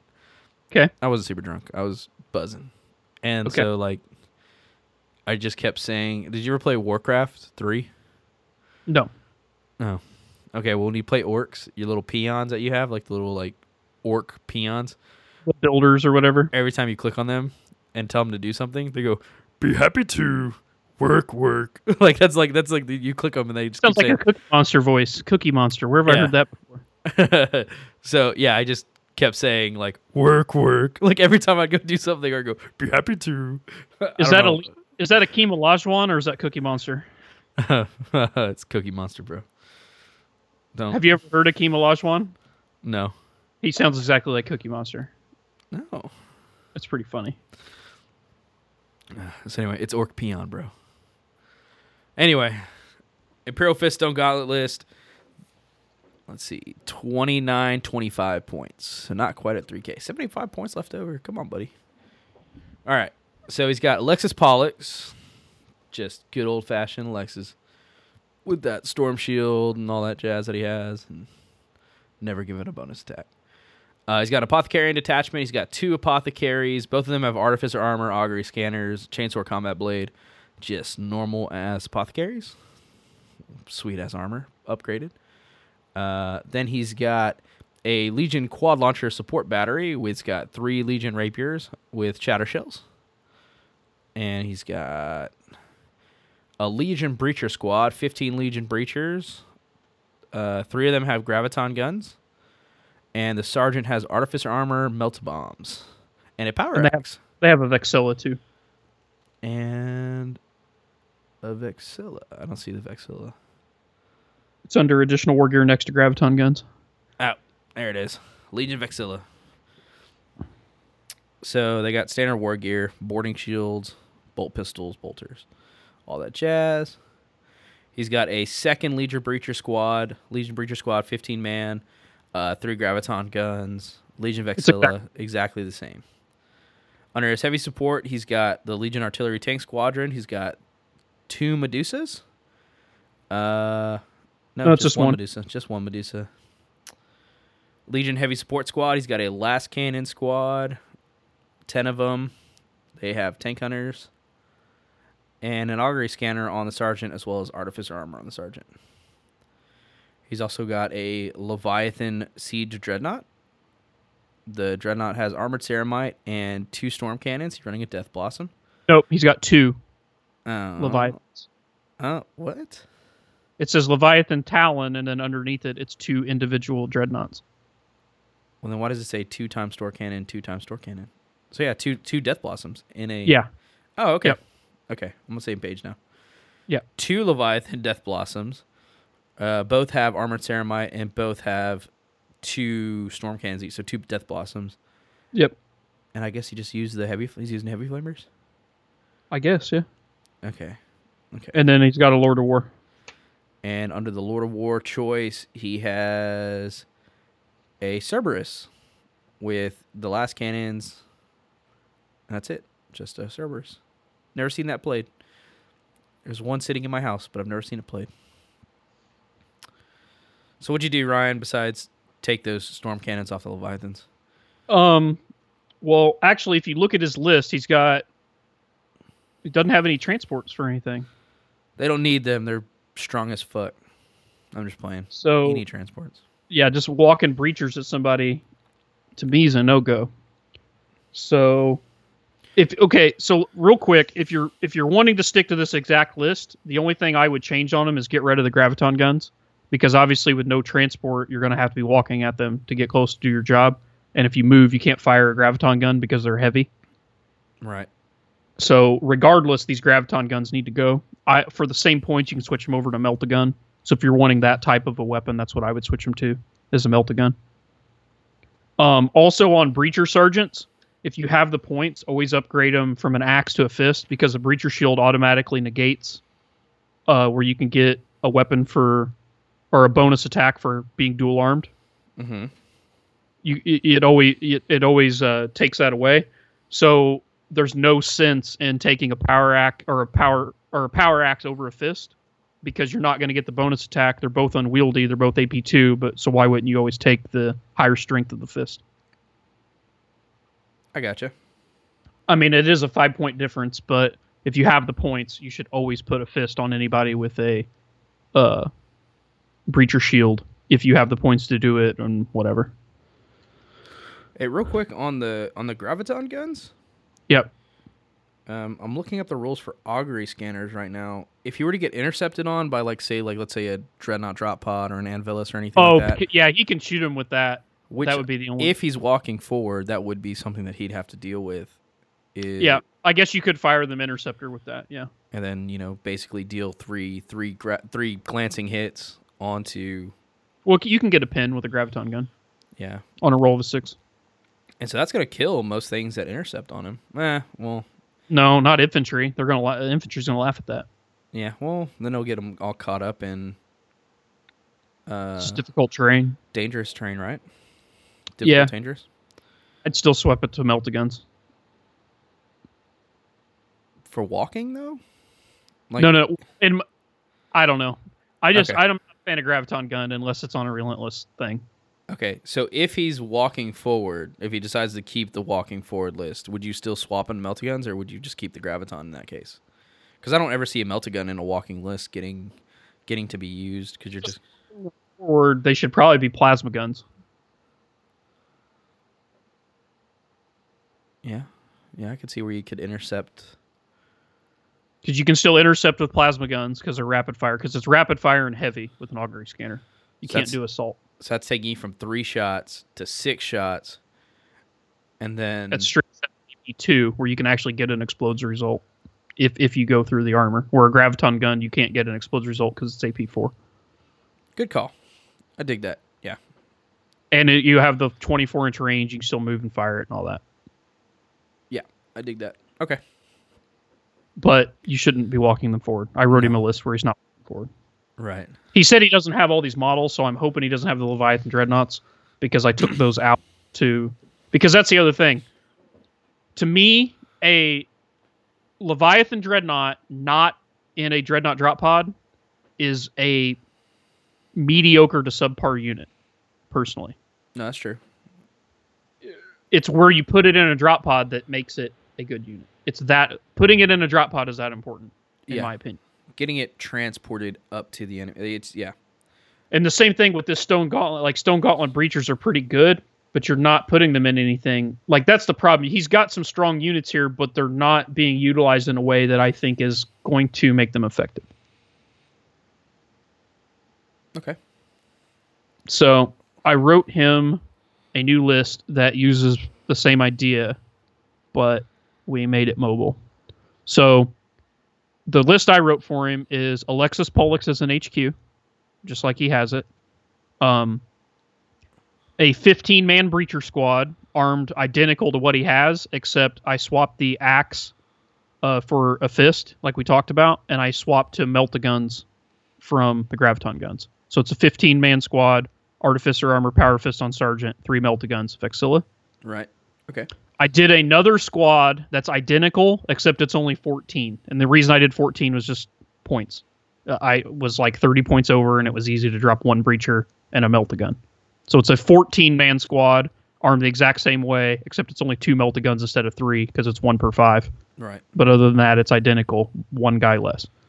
Um, for elites, I took a apothecary detachment that's just two uh, plain Jane apothecaries that have artificer armor. So I got rid of the augury scanners um, because we're going to put them in tanks. So they're going to be inside something where they're not going to be intercepting anyway. Plus, I swapped to the melta guns, you know, and they can't. It, there's basically no point in the augury scanner in this list. So same apothecaries, just without the augury scanner. Um, for the second elite's choice, I took a battery of two quad mortars, and they are upgraded to shatter shells. And then for the third elite's choice, I took another battery of two quad mortars. So I took his squadron, a single squadron of three, and made it two squadrons of two, upgraded the same that he had. For heavy support, I got rid of the Leviathans, and for in place of the Leviathans, I took two Spartans.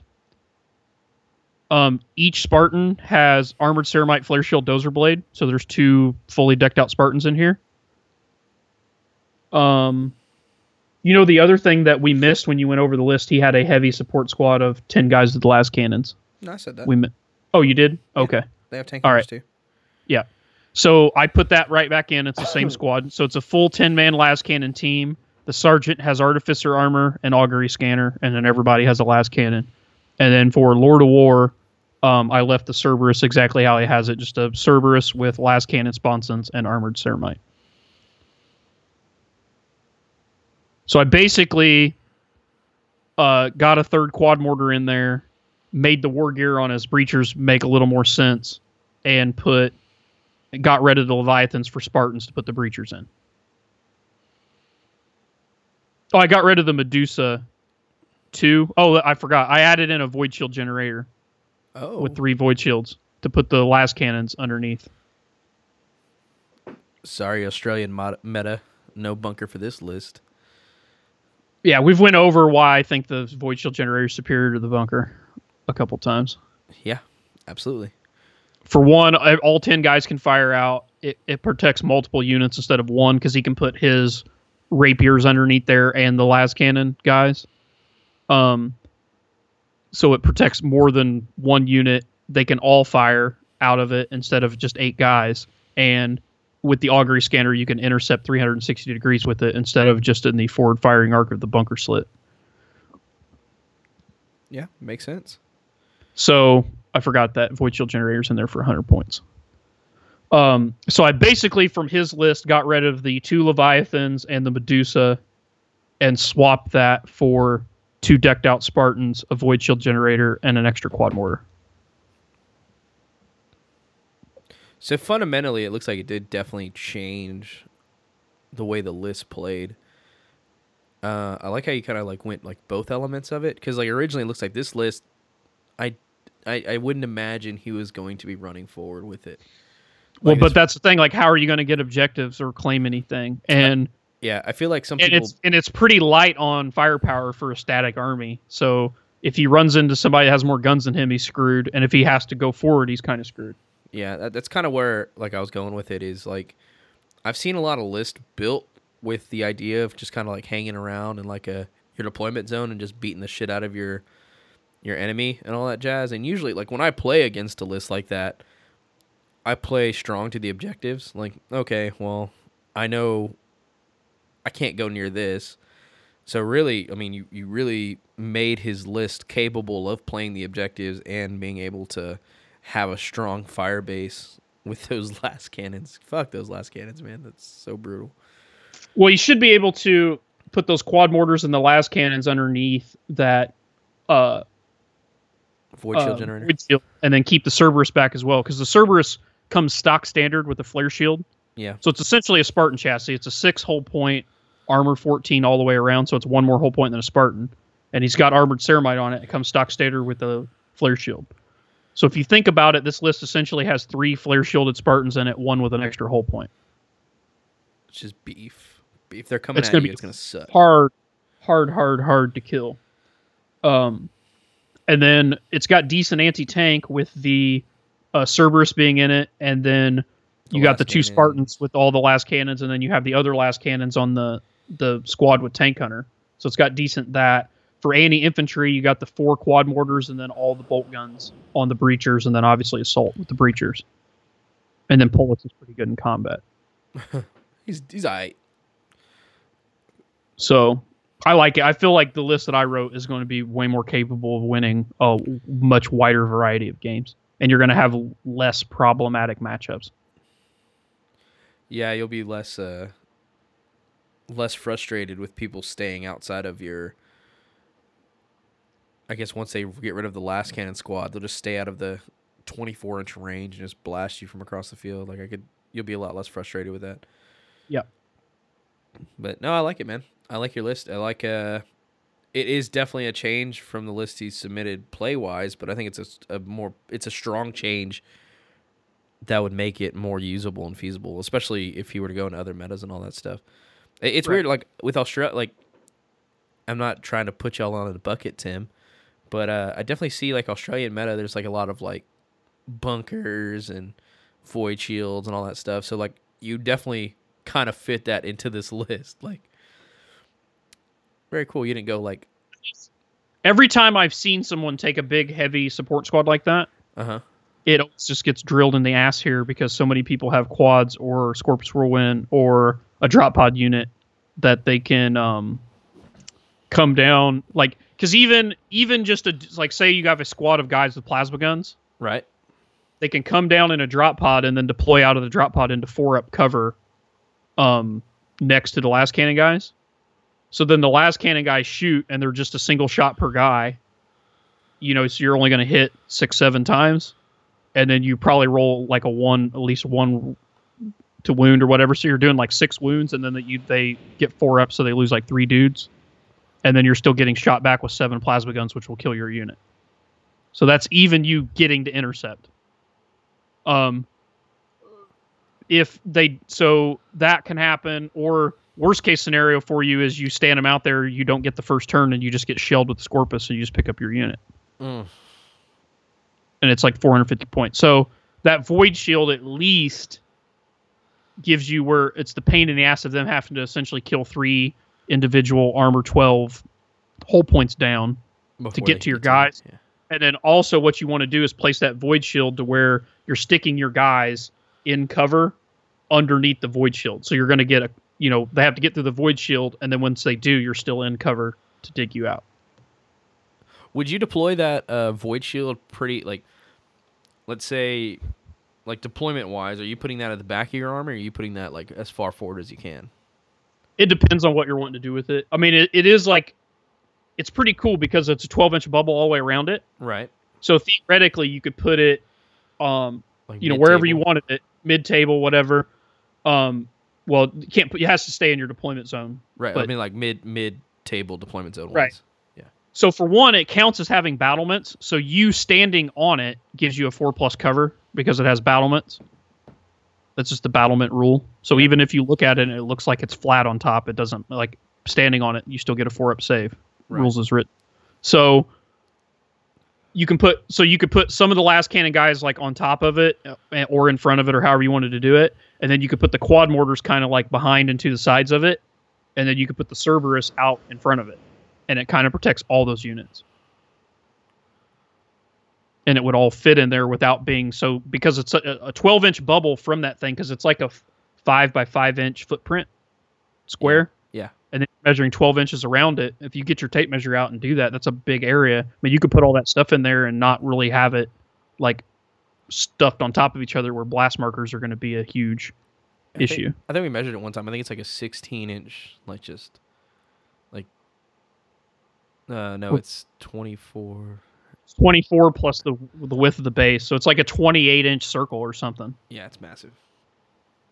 so yeah i mean you it's it's definitely pretty cool Very cool. it's one of those things if you don't get the first game turn it can it could really Save your you- ass. save your ass, fuck up your opponent, whatever.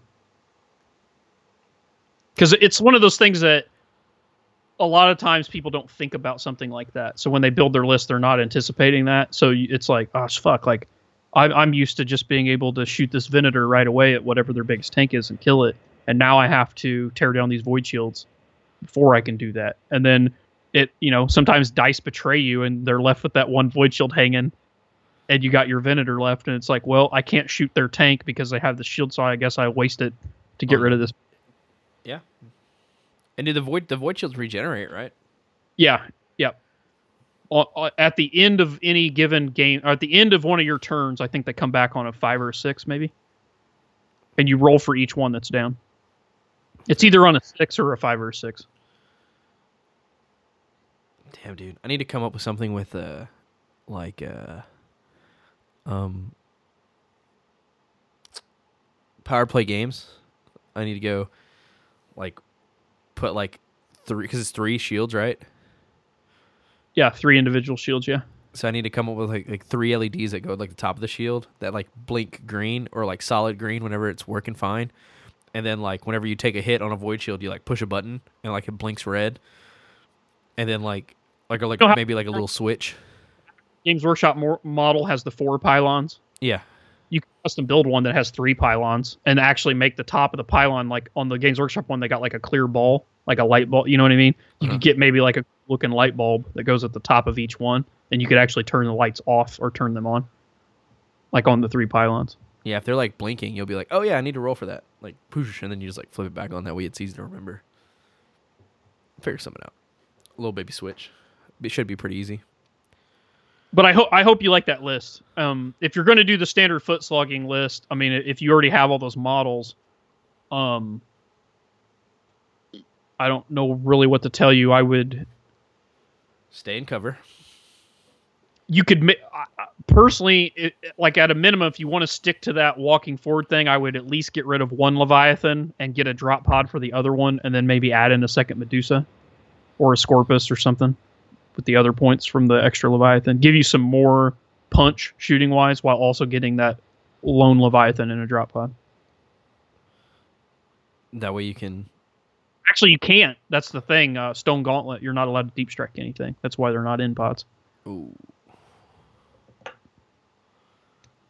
Get one of them fancy. Switch out your. And what sucks is those leviathans. Like as much as I love the Death Blossom, they're just so short range. Like it's not a good walking forward dreadnought at all. Like Deredeo, it would probably be better for what you're trying to do, like lascannon or auto cannon one. You put the pavise on it to make the uh, other things have a save Oh, a better man, save what are you doing? Yeah, I just real. Oh man, that'd be badass. That's if he was wanting to do the walk forward thing.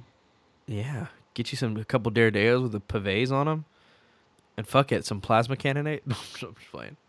Not really though. I love that model. What's the maximum? I'll have to dig out the. Oh, I got it right here.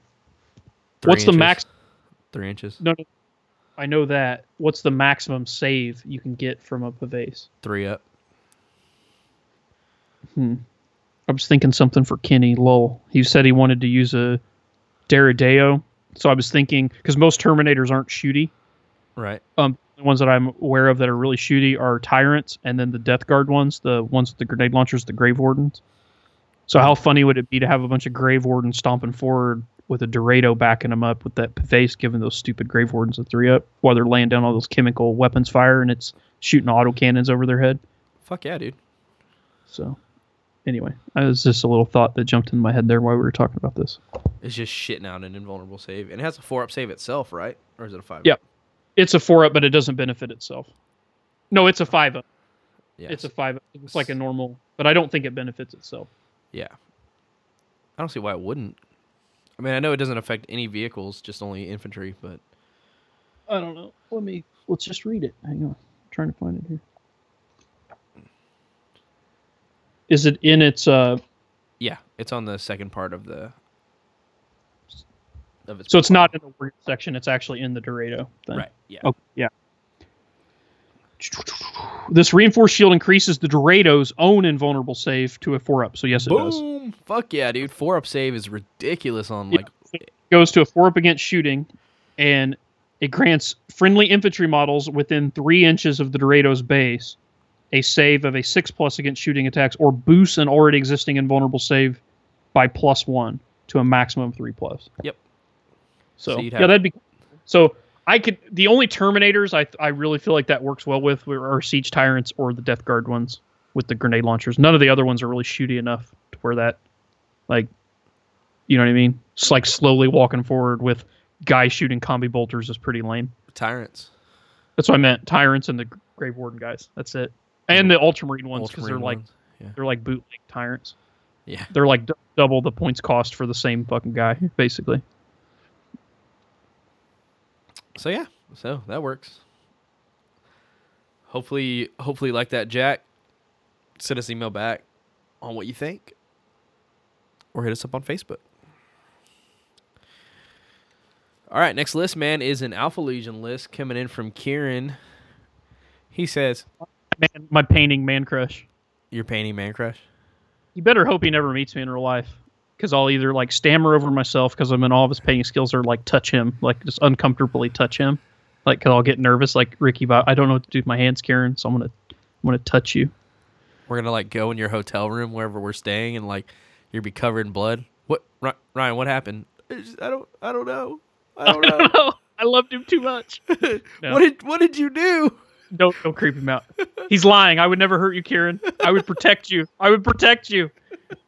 I would I would kill you so nobody else could. I'd be like your Secret Service. I'd just like follow. Like I'd like.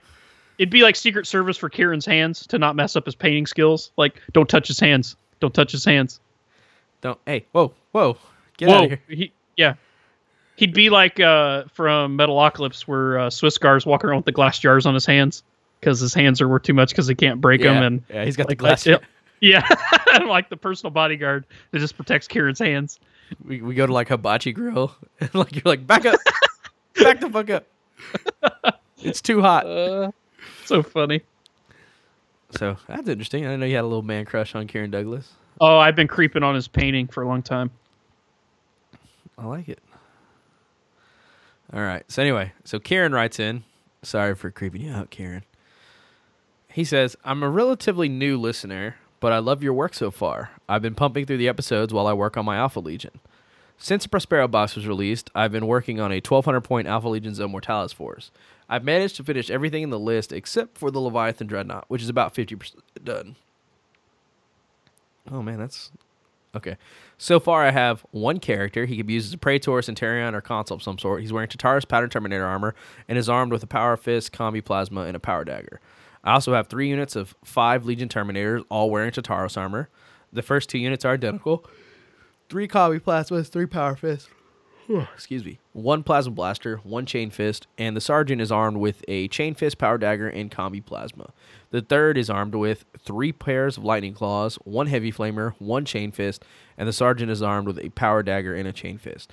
The last unit is a Leviathan Siege Dreadnought. I've managed a Phosphex Launcher, a Siege Claw, a Cyclonic Melt Lance, and a Grav Flux Bombard. This is what the army looks like so far, minus the work in progress Leviathan. And he sent It's, it's pictures of finally finished. The the Leviathan's finished. He's put the entire Leviathan with arms up on the Eye of Horus Facebook page. I'm gonna post his work in progress on our page, and good lord, man, surely, surely there's like, cause that blue, like, I don't know how you like, what's his, what's his process, like, what it, He's a goddamn painting mage, man. like, these aren't natural colors. Eyes are supposed to He see. puts this fucking blue hat with stars and shit on it and waves his goddamn paintbrush, and you get glorious models. I don't know. I don't know how else to explain it. Did you just Fantasia reference me like right now? Maybe. I don't know. I don't know. Maybe. I'm No, I imagine it. and he just like just waving a wand around and shit's just painting itself. Brushes are just flying in. Yeah, this is another one of those things like we were talking about Giancarlo. Like Kieran, he's got such painting skills. I imagine him like in the nice fucking tuxedo with like the cape, with like the like overly long fucking cigarette, with like the like entourage that like fawns over his painting skills. And he like walks into his studio and like throws off his cape, and like somebody has to like dive on the ground to catch it before he starts painting. He He's like said- order, he's like yelling and ordering everyone around, like hmm. get me my brushes. And everyone's like, "Oh yes, sir," and they run and go get them. his little his little entourage laughs at jokes that aren't even funny. He's like, "Oh, you call that as you you call that blue? I call that azure." And they're all like a little. Yeah, that's glorious. That's how I now imagine it. all right, cool. So that's my Zone Mortalis force. Recently, I've started to consider expanding it to a regular 2,500 point Age of Darkness force. I'd like to include as many of the models as are already painted as possible, but I'm not sure which direction to take my army. What would you guys suggest? Keep up the awesome work. Regards, Kieran or Kizdugs, K I Z Z D O U G S, on the forums. P.S. Stay in your lane, Ryan. Decals look much better than molded shoulder pads. He's like, eat a dick.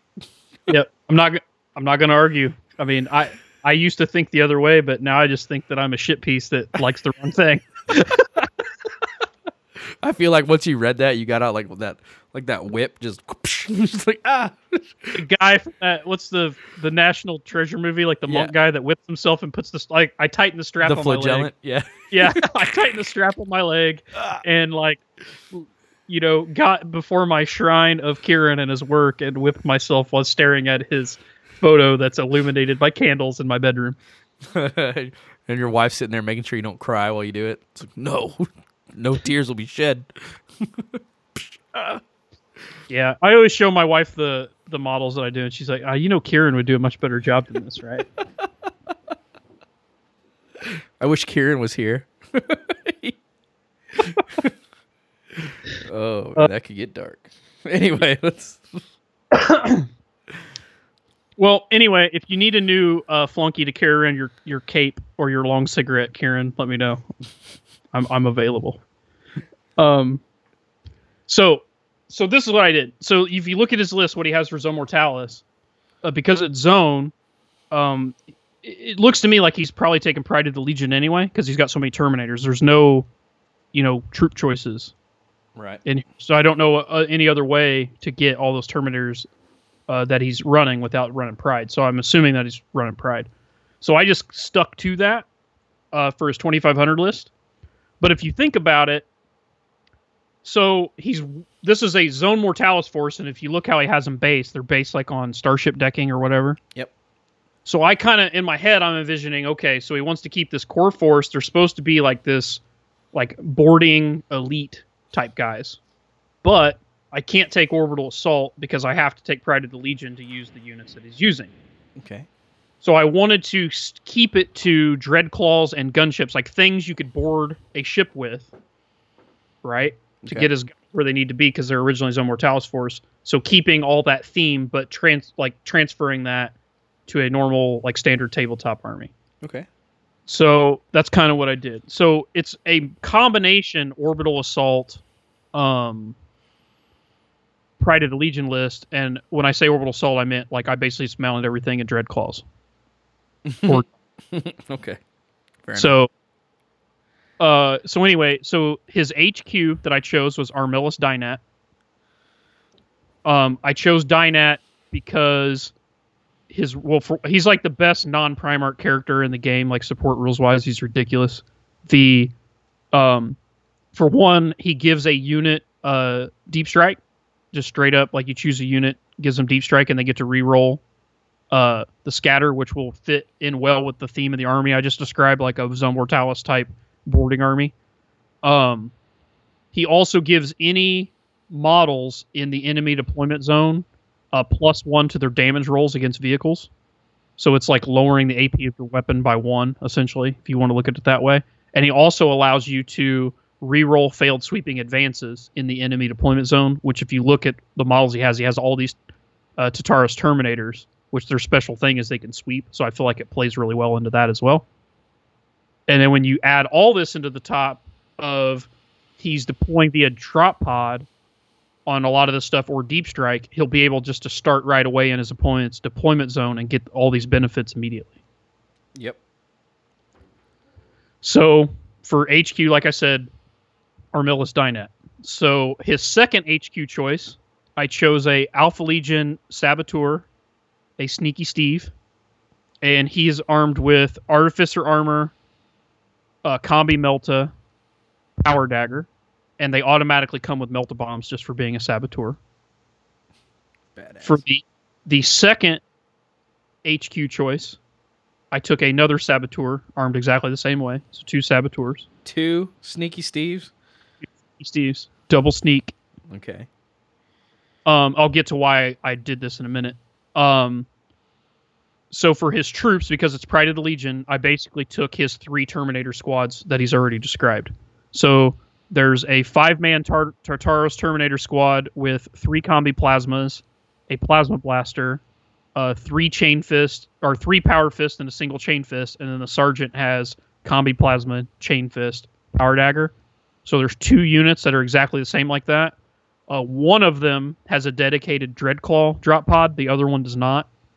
Um, for his third troop's choice, I took his uh, third Terminator squad. That's the five to, uh, five Tartaros Terminators. Three of them have lightning claws. One of them has a chain fist. Uh, one of them has a heavy flamer, and the sergeant has a chain fist power dagger. And they have a dedicated Anvilus uh, Dreadclaw. For his fourth uh, troops choice, I took a nine-man veteran uh, ta- veteran tactical squad, and these nine veteran tacticals, uh, one of them has a melta gun, and the other eight, including the sergeant, have a combi melta, and the sergeant has artificer armor, and I took machine killers on them, and Dynat is going to go with them, so you have a full ten-man squad there, and then for his fifth and final troops choice, I took a 10 man uh, veteran tactical squad. Uh, these veteran tacticals uh, have marksmen. Uh, two of them have flamers, and the sergeant has artificer armor, and the, all the other guys just kept their standard bolt gun. So for fast attack, I took two non-dedicated Anvilus uh, Dreadclaws for the two fast attack choices. So um, one of uh, the Machine Killer Vets and Dynat will always go in one.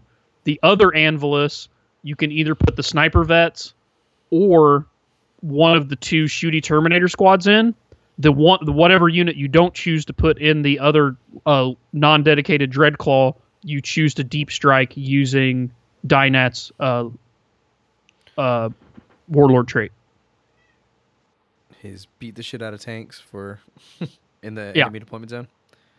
Yep. That's So- nasty, and that works on the the dreadnought too. Yeah. Right. So it works on the dreadnought as well. So for his dreadnought, because he has all the weapons magnetized, I loaded it out with the cyclonic meltalance to take advantage of Dynat's rule. So it essentially Oh my becomes it becomes yeah. So it's plus three, and then I took uh, two torso-mounted uh, twin link Volkite calivers, armored ceramite, phosphex discharger, and it's in a dreadnought drop pod. So if you count, he's got five five drop pods. So he's going to get three and have two in reserve, and then he's going to have the two saboteurs that can come in. They have to come in via outflank actually, and then he'll have the one loose squad that's going to deep strike using Dynat's special rule. And when they deep strike, they get to reroll field scatter. solid, man. And the reason I did two saboteurs is because of Pride of the Legion, you always have to have more Legion Astartes units than you do non-Legion Astartes units. Right. So if you count, he's got the Dreadnought drop pod and the Dreadnought, so that's two. Then he's got four Dreadclaws, so that's six. So he's going to have to have seven Legion Astartes units. So he's got Dynat, two Saboteurs, which is three, the three Terminator squads, which is six, and then the two Veteran squads, which is eight. So he's actually got a bonus one. Very cool, man. So if he ever wanted to add to the list, um, or add in um, Alpharius or whatever, because Alpharius isn't Legion Astartes, you could add in something else that's a non-Legion Astartes unit and still be able to put one more thing in here without uh, violating the rules. I've never um seen somebody use a saboteur, so I don't know how Wait. well they do. I only Well, here's the thing. speculate. So I've seen some people get butthurt over how this is worded, but I don't. I mean, I don't really know what you're supposed to do about it because to me it works this way. So we'll go over it. So the big, the main ability that a saboteur has is when they come in, they do a free penetrating hit to a vehicle. So let me see here. So they they're they're a lone killer, so they can't be a compulsory HQ and cannot join other units. No big deal. Um, they must begin the game in reserve and do not count towards the maximum number of units uh, in the army in reserve, and they are deployed via reserve and have outflank. So that's why he's outflanking them. So their big thing is sabotage. At the moment the saboteur enters play, so to me that reads like he's entering play, so he's on the table, right? Yeah, yeah. um, a special sabotage attack is inflicted on one enemy.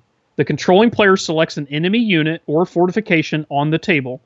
This may include independent characters, which may be selected as targets if not part of a unit, and if the and if the units are inside transport. So basically, you can pick anything unless it's attached to a unit uh, or inside of a transport. Man, dude. So Uh, if you're playing against a saboteur and they're not on the table, like, or if you even know you're just playing against saboteur, hide your dudes and units. Like that's like obviously a very so when they so uh the sabotage attack the, the sabotage unit suffers either d6 strength d6 strength 6 ap3 hits if it has a toughness value okay. or a single automatic penetrating hit at ap2 cover saves may be taken so i guess the, my thing is because of dynat's rule if a model is in the enemy's deployment zone it adds plus one to all of its vehicle damage rolls. So I guess my question Oh. is flank with your saboteur and you bring him when he enters the table, he enters in the enemy deployment zone. Would his sabotage attack not become AP one? I. Ooh, that's tough. Okay. Yeah, I see. I Doesn't feel like matter. it does. I feel like it does too. Rules is written. It doesn't really matter. Like i- if you feel like that's too cheesy or don't want to play it that way, it doesn't matter. It's still an automatic. It's still AP two, so you can still get an exposed result. Instead of rolling just a six, you got a six or a five. Like it, it does it does definitely increase the possibility.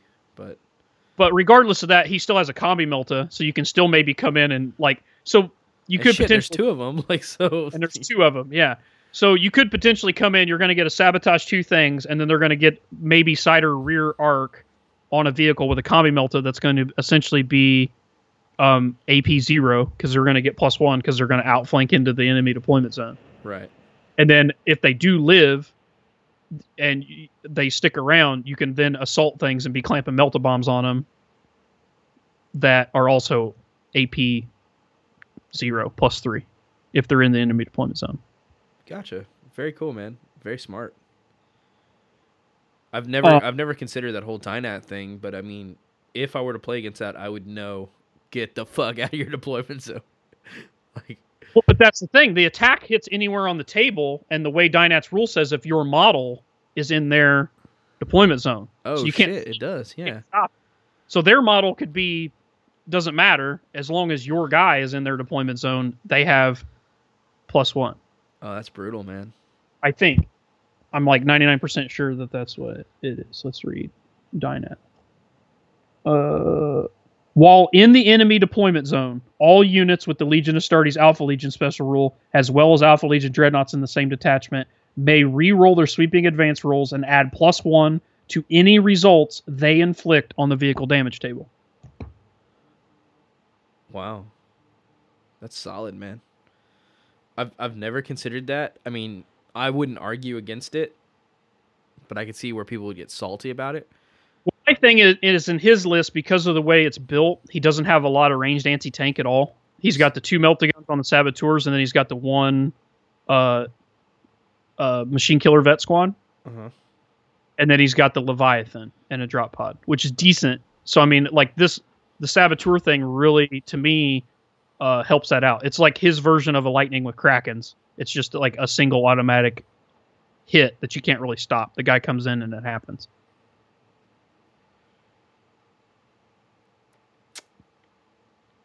Wow. I like it, dude. I I like this because I feel like it's very Alpha Legion. His models, he said that he painted the model. Like I guess Dynat's uh, little Alpha Legion like cadre that runs around with him puts a lot of gold or brass on their armor, yes. and that's how he painted guys anyway. So including Dynat in the list makes sense for the way that he painted it. Um, I also put every single model that he's painted except for uh, the one HQ choice the uh because he had the one character that he did for his Zone Mortalis force, but other than that, every single model is is in the army. And the only reason I didn't put that guy in the army was because he's in Terminator armor, so he's bulky. So he can't fit in with the other Terminator squads that are going into the Dreadclaws because it makes it too big. Um, and he can't attack like the way Dynat's uh, deep strike rule works is it says choose a single unit and give that unit deep strike. So if you choose, like, say I chose the uh, sniper vets, only they have deep strike. If you then attach a character to it, he doesn't get it. So then you so you can't attack. You know what I mean? So you can't use his rule to give it to both units right. there's really no way to deploy him other than dropping more guys out of the machine killer squad and putting him in there with Dynat, and then you just got this one random Terminator armor guy running around with a bunch of power armor guys. So it, not, I mean, you can do it, but I and I explained this to Kieran, and he was like, "Yeah, I, I get it." So it's just that one model I didn't get fit in here, um, but other than that, it um it uses every model that he has, and I think it fits his theme really well as Zone Mortalis. The only other thing, like we've joked about this before, like a long time ago, maybe like the first episode we did w- that I did with you, about we did a list that was uh, very similar themed. Like uh, he wanted it, he was trying to theme it as a Zone Mortalis boarding force, but use it in a standard game. right. And we made fun of the fact that you're shooting drop pods at a ship. Oh yeah, just like straight up drop pods like crashing into the side of a ship. Right. So the Leviathan is just in a standard drop pod in this army, but I just like in my head it's just the one unit, and I guess you could say like when they actually do like a legit Zone Mortalis things, he's into Kharybdis, but I just couldn't justify making him paint an entire Kharybdis to hold one Leviathan for fluff purposes. They use a special like Kharybdis that like latches on, cuts a hole, and then the drop pod just goes boof into the hole it just opened. But anyway, like I, I, I think it's very themey for what he wants, but I also think this is going to be a very competitive build, like really competitive. Um, and the way he paints, it's going to look awesome, and it's going to fit his theme perfectly. So I'm actually pretty, pretty happy with how it it, it uh, came out. Um,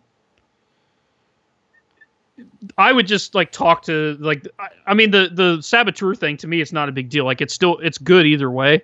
Like if somebody was like, ah, I feel like that's really cheesy, man. I don't think it should work that way.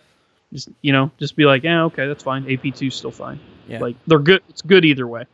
It's one sixth the chance both times, man. Still, still totally possible. Yeah, I personally think it becomes AP one.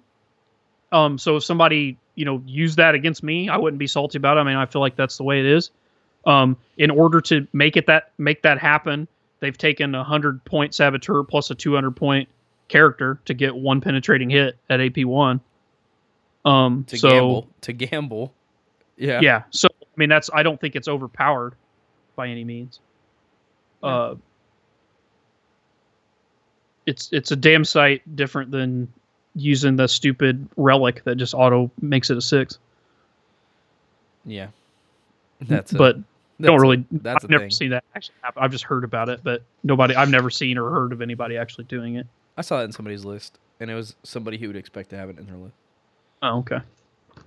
But the other thing I like, so this is like his list is all because it's Pride of the Legion. His entire list is all um, all Terminators and veterans. So in order to get the bonus points, they're essentially gonna have to table him anyway. And because all, all the Terminators are Tartaros, they can take advantage of Dynat's uh, rule, like we talked about. Um, if you think about it, the plus one to the damage table, because he's got so many combi plasmas in here, is really going to work well with those. Um, and also, Dynat has a Cognis Signum, so that melt that melt squad that he comes in with Right. Is going to be plus one ballistic skill. Or he can throw a Phosphex bomb either way. And then I'm going to really blow your mind, Michael. You probably forgot about this. Don't forget, Alpha Legion have mutable tactics. You can give this entire army tank hunter. Ugh, so nasty. So think about it. All those combi plasmas on all those Terminators with, with Tank Hunter getting and then becoming AP one, and then that's on top of you. You obviously have the Machine Killer vets, so they're effective Strength nine Meltaguns that are getting plus three to the damage table that are also going to have Tank Hunter on top of it. So this has a shitload. If you go that way, it has a shitload of anti tank because you got you know you got the um the saboteurs coming in with the one shot tank hunting melt guns with all those special rolls stacked on them the sabotage thing you got all the terminators deep striking or coming in in claws getting out with all the plasmas with tank hunter and ap1 for light armor um, or killing you know other terminators death stars like that like this is very alpha legion to me you got all these guys but they're going to cover all your bases like this is going to murder infantry it's going to murder like elite infantry that's like two plus armor saves like this is going to deal with two plus armor save all day and it's going to deal with a lot of armor as well. And it's very everything's like elite. It's all Terminators, veterans, Dynat. It's very elite, compact. Fits in the pods. He's got outflanking guys. He's got deep striking guys. He's got potting guys. It it it really really fits with the theme really well. I think. They're gonna be in and out. Yeah. I love it. Yeah. And it, it has that Legion feel with the saboteur. Like we're gonna board this ship. We've already got guys on board helping us out. They're the saboteurs. And then you like shoot all these Dreadclaws in, and they get in, and then the guys come deep striking in behind them using Dynat's rule. I think it's pretty sweet. I think it's a very good list, man. I like it. You uh you really went all out for your man crush, bro. Yeah. Well, I had to make it special. no, it, it was one of those things that at first it was difficult because I'm thinking, well, he wants to use all these models, right? Um, but it has to be 2,500 points. But he had so many Terminators plus a Leviathan. I was like, well, he could go the Land Raider route and put all those Terminators in like three individual Land Raiders, and then put the Leviathan in a drop pod. Right. Um, it's just so many points, and he wouldn't like he would have basically just had that, and it's pretty. Uh, it's kind of a meathead list. Like, not that there's really anything wrong with that, but it's like very blunt. I don't think of that as Alpha Legion. You want them to be able, like every model, to be able to do handle his own. Well, that and it just seems sneakier to use like dread claws and teleporting and outflanking instead of just like, oh, here's some land raiders with some terminators in it driving at you. Like that. That's, That's a world eater, not- yeah. salamander, death guard thing. That's not an alpha legion thing. Yeah, unless you painted the Land Raider a different Legion's color. Yeah, I don't know. I If you- just, I just, if you packed a special Land Raider for the Legion you're playing against, and every time you played against them, you popped out that Land Raider. Plus, once again, getting back to his fluff, it's supposed to be a Zone Mortalis army. So, like, what is that? A boarding Land Raider in space? Like, what are we Yeah. talking? Like, what are we doing here? For sure. I mean, I guess it could like it could be representing like an out. Uh, it doesn't always have to be space. It could be like a bunker or something. To play Zone Mortalis, I guess, where Land Raider makes sense. Anyway, I, was I, I just I was just thinking Rogue One. It's like, how do we get this Land Raider on there? Get me a Corvette class Hammerhead. right. But I also I'm I've always been obsessed with the idea, and I've built several lists like this. I I really like the idea of because orbital assault in 30k is a its own rite of war, and once you take it, you're locked in. Like there's so many restrictions on it. Yep. And because I like Dreadclaw so much anyway, I'm constantly obsessed with the idea of taking something that's not orbital assault, but getting it to play as close to orbital assault as I can, while also getting benefits from something else Yeah. I gotcha. and making it all work and make sense. So once I I pretty much had to do Pride of the Legion with the models that he had. Yeah. And then it's just a workaround of how do you make it to where you have more Legion of Astartes units than non, um, because he already has a Leviathan and a and a Dre- and a Dreadclaw, and then you're going to want to put those Terminators in transport, so you're already kind of behind the eight ball. So it's a way to get more Legion of Astartes units in there while also just making the army function and seem like an Alpha Legion list. That's what I came up with. I dig it, dude. I like it a lot. I have no complaints on that list. I think that'll be a solid list all around. I do too. I do too. Hopefully he doesn't uh trigger anybody too bad with it. Some people get mad about Well rounded list. That worked really well. yeah, I don't know.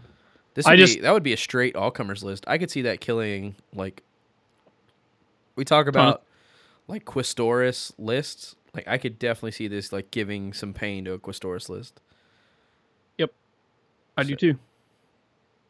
Yeah, well rounded. I like it. I think it's very cool. Plus it's like I don't know, it's Alpha Legion. You kind of expect them to be You know what I'm saying? Yeah. All right. Last list up on the table is a Day of Revelation list. And that's coming from Mr. Bishop.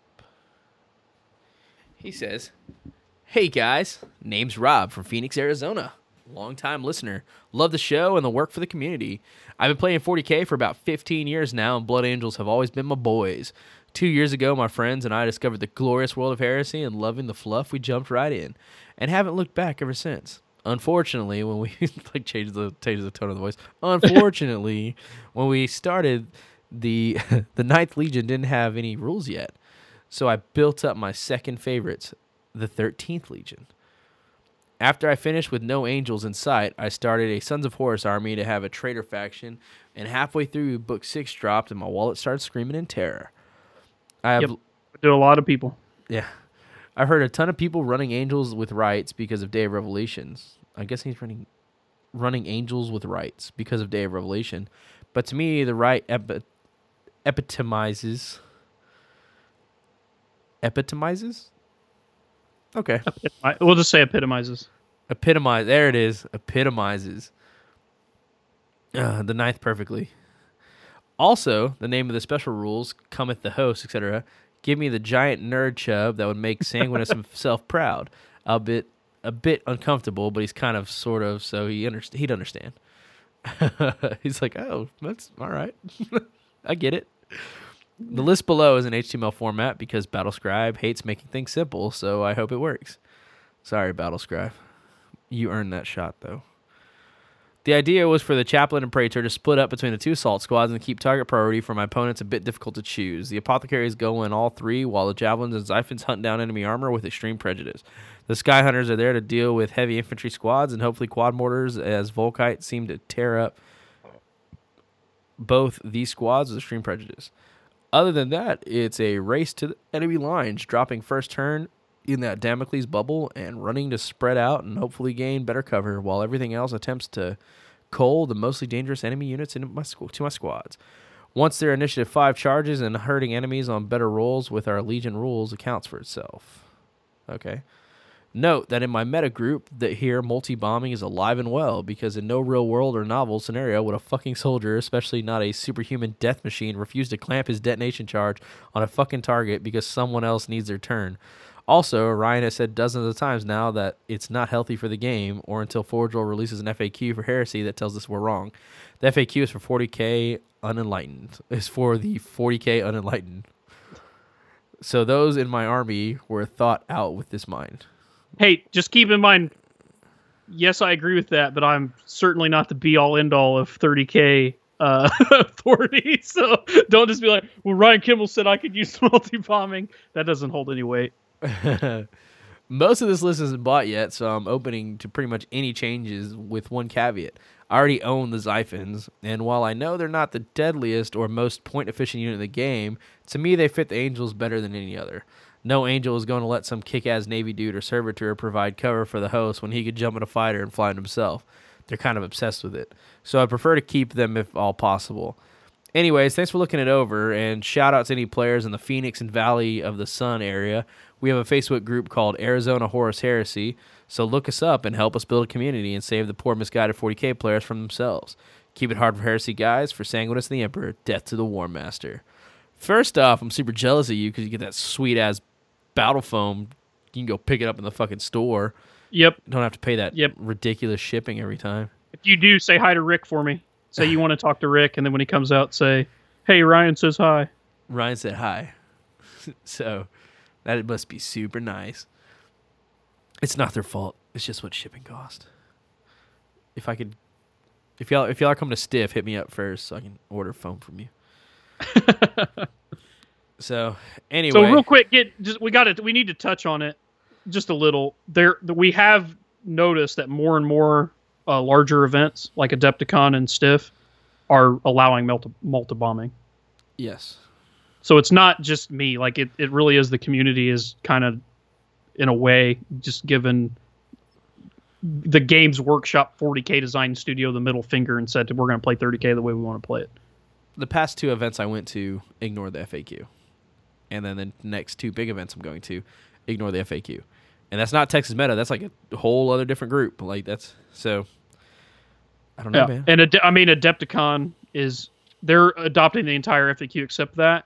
I personally, for my events that I was going to run, I was just going to adopt the entire FAQ originally. But now that I'm seeing all these other events do it, I will probably allow multi bombing at my events if if if that's going to be the thing that everybody does. Nice. So and and I we've heard it's not um I'm not going to speak out of turn for other people, but there are several other larger events from other places around the world that are also planning on allowing multi bombing. So I know Anyway. they allow multi bombing in Australia, so you know well The- in the the- in some places, in some places. the events I go to. You go to. You went to Australia? no, I'm saying like in town, like the, the events I Oh, go to well, down here. yeah, they yeah. allow it. And I play dreadnoughts. I don't even have a single melta bomb in my army, and Um, my my well, we went over this. My salamander drop list. I don't have a single unit with multi with multiple melta bombs. My black shields don't have a single unit with multiple melta bombs. My militia guys can't take a unit with multiple melta bombs. Uh, my word bearers don't. I don't own a unit with multiple melta bombs. The only army I had with multiple melta bombs in it was my blood angels. That's it, out of five armies. But I still think it should be a thing. But anyway, let's not talk about melta bombs. Read his list out. Okay. So anyway, Day of Revelation's list. He's got a Damocles Command Rhino. Uh, he put Nothing on it. Oh, does Yep. blade. Good job. Yep. Uh, Legion Centurion with Artificer Armor, Blade of Perdition. Nice. A boarding shield and a jump pack. Uh, then he has the. He's upgraded him to a chaplain Yep. to give him Zealot and all that jazz. Normally, I would yell at you for further upgrading the free power weapon because you get it for free, but it's a blade of perdition, so no argument here, sir. yeah, no, exactly. He's got a Legion Praetor in Artificer Armor. He's got a Blade of Perdition, digital lasers, Iron Halo, jump pack, mini master crafted that ridiculous. It's already master crafted. uh, his melta bombs. His ma- he master crafted the melta bombs. I'm guessing. Well, it says Mastercraft a single weapon. I think he's intending on doing the blade of perdition, not knowing that the blade of perdition is already master crafted. I don't know. I think he's doing the melta bombs. No, why would he? Okay, we haven't made it there yet, but he's got like literally like 70 melta bombs in this list, so I don't know why Mastercrafting a single one would be worth it for 15 points. Hey, dude, if his Legion Praetor gets stuck in with a dreadnought, he's gonna make sure that he's gonna get out of there. I bet you one dollar. All right. We're gonna get this guy to write back. I bet you one dollar He didn't know the of Perdition was. he didn't know the blade of perdition was master crafted. All right. I get. I get you, man. I get you. I understand where you're going with it, Robert. Ryan can't hear me right now. anyway, then he has a Legion Assault Squad, 20 man, all with melt bombs, four with power weapons. Uh, the sergeant has artificer armor and a power weapon. And then he has another Legion Assault Squad, four power weapons, melt bombs, exactly loaded out the same way and a third assault squad. Holy shit. So 60 dudes in jump packs, 15 power weapons. Wow, dude, that's Yep. a beefcake Yep. little list there. And 60 melta bombs. And then he's got three apothecaries, Yep. uh, all with jump packs. Yep. And in fast attack, he has a Legion Javelin attack speeder. Or I'm sorry, he has three of them. Yep. Uh, Illastus pattern assault cannon. So he switched. Okay, He, he switched the heavy bolter for an assault cannon and then put lascannons on the sides of all of them. So yeah, so you got the twin link lascannon, on all three, and then assault cannons on them. Very cool. Then he's got a two Xiphon interceptors. Uh, they have ground tracking auguries on both of them. Oh, okay. I'm sorry. Uh, then he has the Legion Jetbike Skyslayer Squadron. He's got five of them. They have Volkite Culverins and the sergeant has melta bombs and a power weapon. Yep. That is a lot of dudes to paint. Three thousand points, sixty Yep. dudes. Just remember to multi-charge. What'd you do with it, Ryan?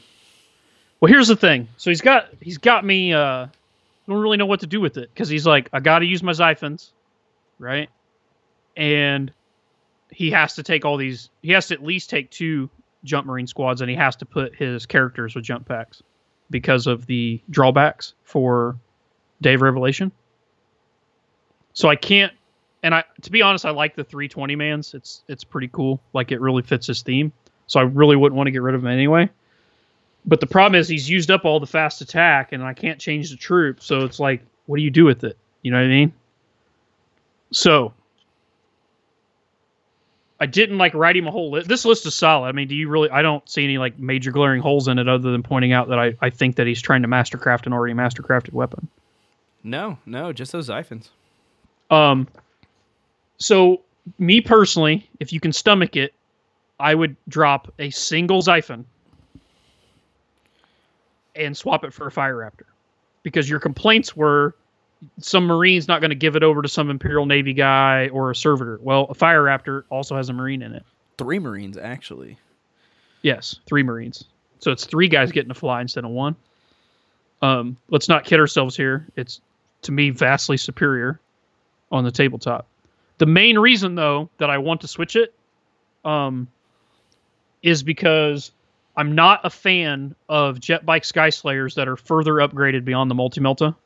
I'm really not even a fan. Like I'm running the multi melta ones at Adepticon and maybe stiff depending on whether I can get it done, and also the Michigan event. But it's more because I like the look of the model, um, and I'm out of fast attack slots. I'm not like sold on them. I'll, I'll report back on whether it changes my mind, but I'm just doing the melta, the multi melta ones. I'm 100% not sold on them, at least on paper, further upgraded because the way they copy and pasted and, in my opinion, messed up the points and didn't pay attention.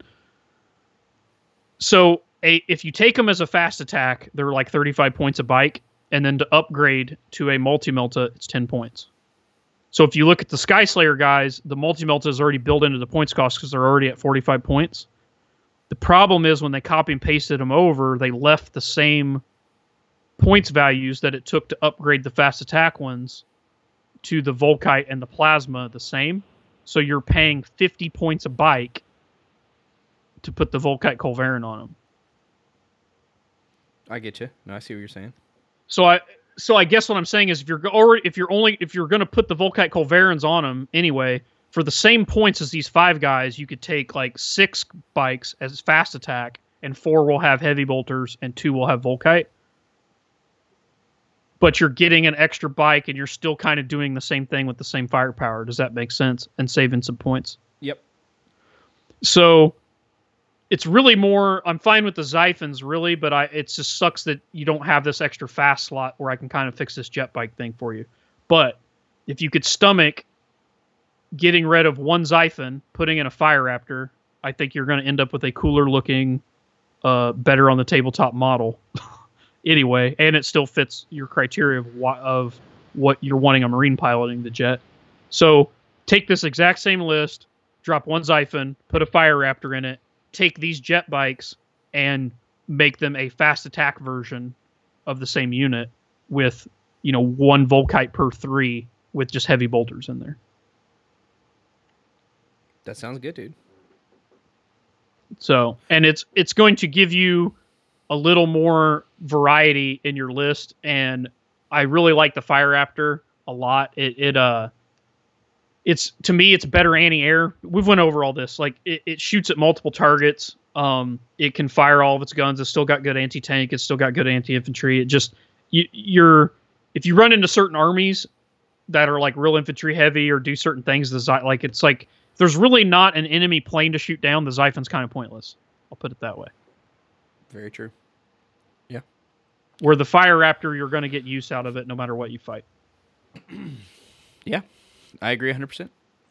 and it's much harder to destroy, being four hull points, armor 12 all the way around, all that. Like it's just better, go more solid. all day, all day about how much. Right. So, I mean, that would be the only like my personal thing. What I would do is, like I said, leave most of this the way you have it, um, and just do that one swap. Put put a Fire Raptor in for one of the Xiphons, and then move those jet bikes over to fast attack and save you a little bit of points there. Fuck yeah, dude. This is absolutely a dream list for me, by the way. You like it? Yeah, fuck yeah, dude. I would love to play a list like this. It'd be difficult, Pretty cool. but all the assault marines like i mean like let's not assault marines aren't great it helps a lot with blood angels because with this specific rite of war these guys come in via deep strike turn one you don't have to roll they just come in yeah, which which is makes him a lot better and then the fact that the blood angel legion rules add plus one on the to wound roll makes The- them the Better? Damocles is 24 inches, right? right Okay, so you're getting a 12 inch boost by having the Damocles there. what do you mean a 12 inch boost Because he's deep striking first turn, whereas if he were to start on the table, he would jump forward 12 inches. Oh yes yeah yeah yeah So he's Yeah. getting a little bit. Plus, plus on the turn that he deep strikes with this army, you're going to want to run immediately after you deep strike, so your guys aren't, aren't clumped up. yep. Just so they're- remember that. Yeah. Well, I mean, like it's that or shoot twenty bolt pistols at somebody. Woo, like you're going to want to run. Um, the other thing, so the rite of war. So you're talking assault marines normally aren't great, but these assault marines get to come in turn one automatically via deep strike without rolling. They get a five plus cover save when they arrive. No, it's shrouded. It's better than a five up. It's shrouded, right? Yeah.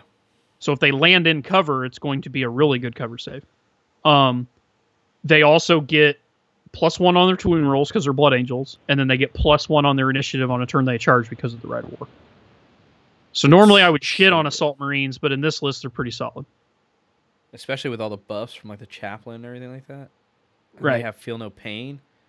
Yeah, Jesus. because of the apothecaries. Yeah, it's going to be it's pretty pretty cool. So, um, yeah, I like it. If you're going to take assault marines, this is one of the few lists they work in. this but here's like going back to the mel- the multi-bombing argument this list doesn't work without multi-bombing you would never see anything like this without it people would be sitting inside their AV-14 Land Raiders, just laughing. Right. So so if you hate variety and you hate seeing cool lists like this by all means only use one melt bomb i guess that's what i'm saying Do you remember when you could outnumber a tank, and if you outnumbered it by double its armor value, you did a you did a whole No. point to it? i don't remember that You, you get a glancing hit. I, i'm yeah i don't i don't Okay. know i played a lot of editions man i don't remember that specific rule Okay. I don't. I I remember there was that like that outnumbering mechanic where if you outnumbered by so many, you did like, or like when marine Marines used to have that thing where they had they shall know no fear, so they didn't break, but you did like extra hits to them Yeah. instead. Like the the no retreat thing where when something was fearless or whatever and lost, it just took a bunch of free hits even though it didn't break. That that was probably what you're talking about. It was probably worked in there. Yeah, I think so. I'm trying to remember what edition it was. But yeah, it was if you outnumbered the vehicle by double its armor value. If you had that many like in base to base combat or in combat with it, then I remember walkers used to be worth like 10 models, like in combat and stuff, like for purposes of counting all this up for outnumbering and shit like that. yeah. That'd be So. the only way it would make ever make sense again. But anyway, um, yeah, I re- I really like this army. I wouldn't if you're if you're 100% stuck on the Xiphons, it's fine. I would just leave it alone. Uh, other than the, I think you, that you've double mastercrafted the weapon. You, Michael's gonna owe me a dollar when you respond. I can feel it in my bones. Yeah, we'll Um. But if you're willing to uh, make some changes, just I, I think doing this the little ones that I was talking about will make it slightly better. And to me, one- It's one of those things like once you once you use the fire raptor, you're gonna be like a Xiphon. What? A what? What did I own this? A Xiphon oh, sh- what?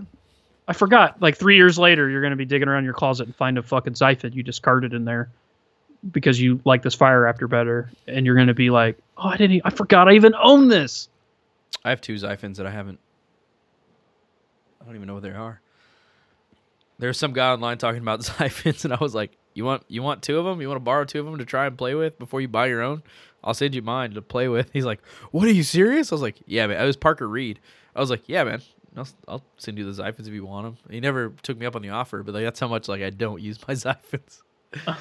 Oh, we had one more. I do want to address this, and I, I'm sorry. So Paul Shaw sent us in a Thousand Sons list.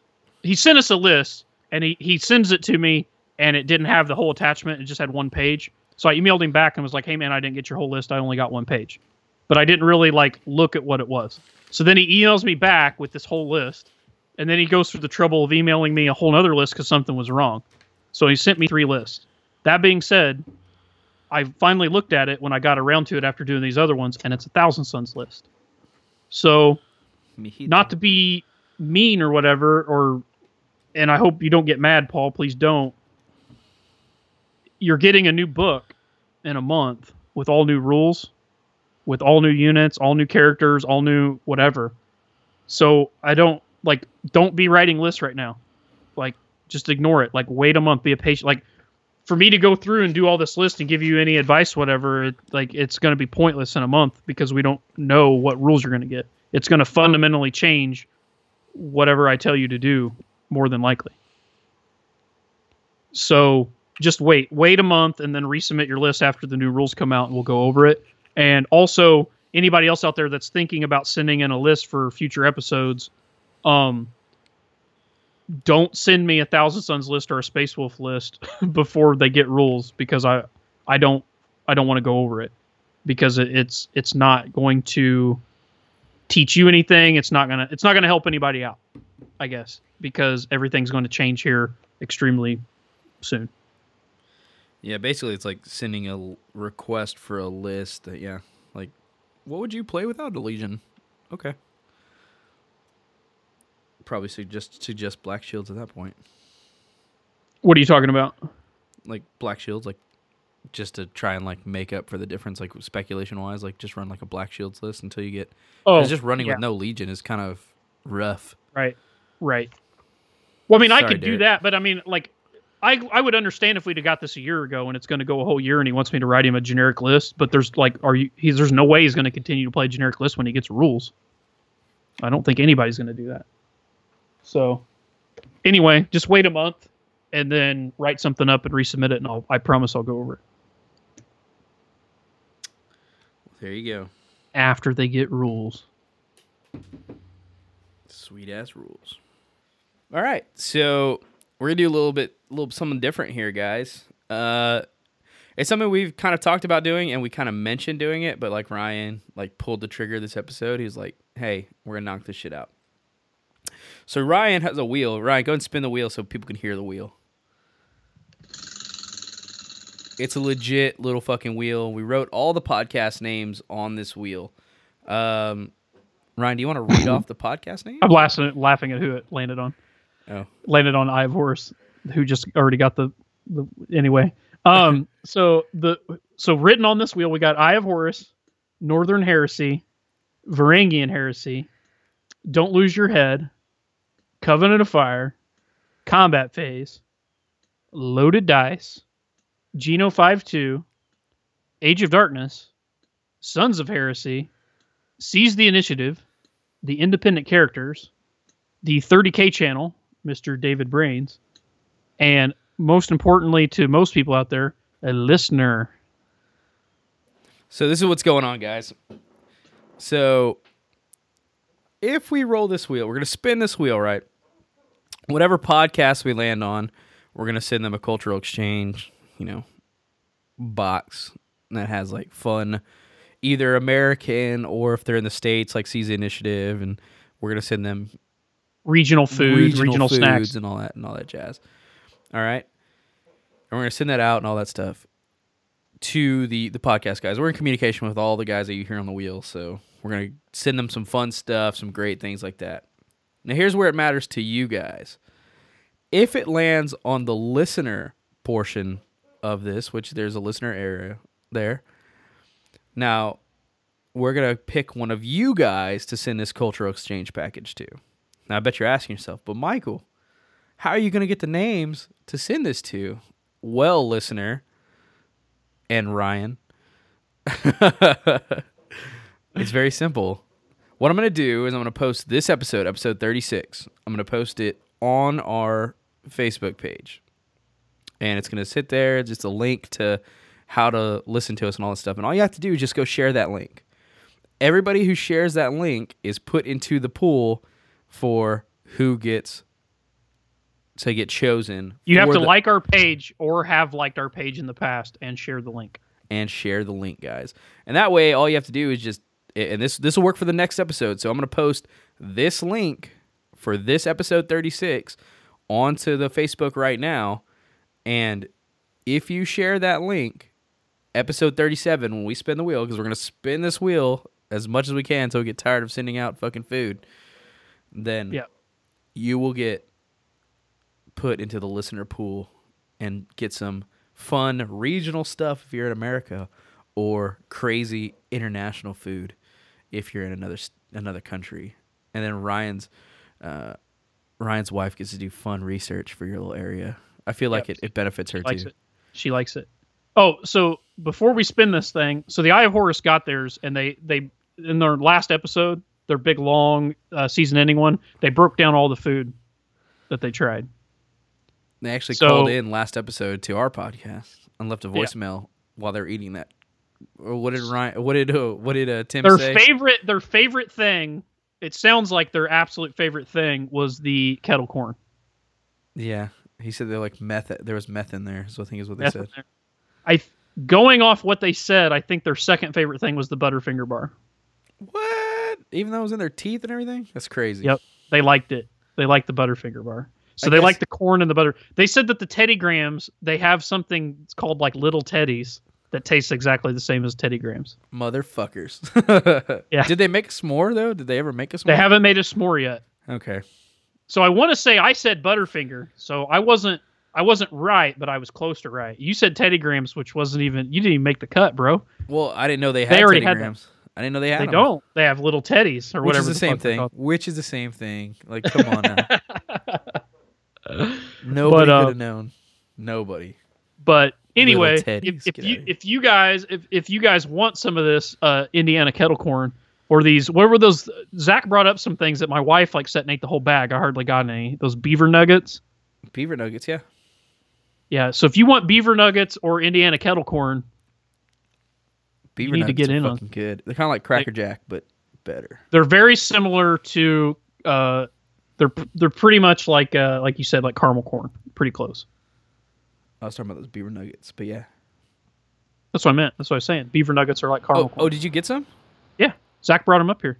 Oh, what'd you think? I ate like five, and then my wife ate the rest of the bag. I think. okay. So anyway, are you ready to spin that wheel? Yeah, I'm ready. Do you want me to turn the camera so you can see it, so you know I'm not cheating? Yeah, sure. Can you see that? I see it. It's at the top there. he's you legit not cheating. Do it. I can film this, like legit film it. It's okay. Uh, what does that say? Oh, did I? Was yeah, it you- here? You, clicked it. Yep. Oh fuck! I touched it. It was caught in the middle, guys. There's no way it could have been anybody. Um. Well, fuck. Um. Yeah. I, now it's bad because I screwed somebody over. Oh well. Anyway, the second spin because the first one was a mulligan is the Age of Darkness podcast. Age of Darkness podcast. All right. So we're going to be sending some fun stuff over to Age of Darkness podcast. Go check them out, guys. Actually, everybody that we mentioned, go check them out. They're great podcast all around. If you like us, then you'll definitely like every single one of them. But Yep. so Age of Darkness, man, that's uh Canada, right? Yep. It's JP. JP, man. Gotta send JP some fun stuff. Got- Some shit that'll get stuck in his beard. Oh, we. Oh, okay. I know what we can send him. Okay. We were supposed to send JP stuff already, or I was. Uh, The- the cheese things. The cheese. The what are they Oh, called? combos. Combos. He's already had combos, but he said he had pizza combos. We can send him different. We'll get the variety pack of combos. yeah. Okay. I'll get a box of combos. Actually, you know what? I'll order some combos from Sam's Club and I'll send them to your Sam's Club. Do you have a Sam's Club membership? Uh, no, I have Costco. Oh, damn. Okay. Never mind. See, this is my pinky out. This, this is not. No, I'm just playing. Um, no, but I do have a I have a Costco membership. All right. Well, I'll just send something to your house and uh, we'll get this worked out. Oh, real quick, have you ever heard of? I I think we talked about this that cookie butter stuff. No, I saw you post on that. I didn't know what the fuck it was though. Holy fuck, dude! I don't know how to describe it. It's the texture of peanut butter. It's so you know those like they're really good. They're like they look like an Oreo, but they're like vanilla flavored. They're like a vanilla cookie with like Oreo filling in them, but they're like always off brand. Yeah, yeah, You like that? You don't you think those are good? yeah. They're good. Imagine putting a ton of those in a blender and just blending it up till it's the texture of peanut butter. And I think there's some other stuff in there, and then you can smear it on things and eat it. What all did you smear it on? Nothing. I just fucking ate the jar with a spoon. But oh, okay. no, I didn't eat the whole thing. Um, my wife was making. Um, what did she make? You can put it on. To- you can just make toast and smear it on there. It's a pretty good dessert. I forget what she put it on. She put it on something. She was making like, uh, you can put it like on a piece of cake or a cupcake. I think she put some on a cupcake. Um, you can use it for lots of stuff, man. It's good. Damn good. It's called cookie butter. Well, fuck me, dude. I have to go get some. Go down, a run to the E HEB. Um, the, well, Pretty said that they have like HE like. I don't know if it's like a thing. I don't know if there's like a big national company that makes them. Like the one that I have is this Meijer brand. It's like Meijer, the store chain. Right. It's just Meijer Cookie Brother. Chris said that he had the HEB version and everybody else liked it and he didn't. So I told him to lose my friend, lose my number. We can't be friends anymore. It's just like tastes drastically different because there's something wrong with that man if he doesn't think it's good because it's very good. Um, I discovered this after I sent that stuff to Eye of Horus. I would have sent them some, but we can send a uh, JP some some cookie butter. cookie butter. So oh, Don't we'll do that. all in one sitting. we'll do the kettle corn. Uh, I think that sounds like it's a big hit. So I'll do the kettle corn. We'll do some combos. We'll put some cookie butter in there. We'll we'll do some more research on shit they have in Canada. The problem is like Canada is like really the 51st state. Pretty much have everything we have, and we have everything they have Yeah. for the most. So I don't know. We'll figure something out though. We got it, man. There's got to be something we have that they don't have. We got you, JP. We'll take care of you. Get ready. Prepare your stomach. My body, my body is ready. start purging now. So because we're making up the rules as we go along, so so since uh JP in Age of Darkness, well Age of Darkness JP, well, who's his co-host name? I forget. Mark, think it's Mark maybe. Yeah, I think so. Anyway. I don't remember.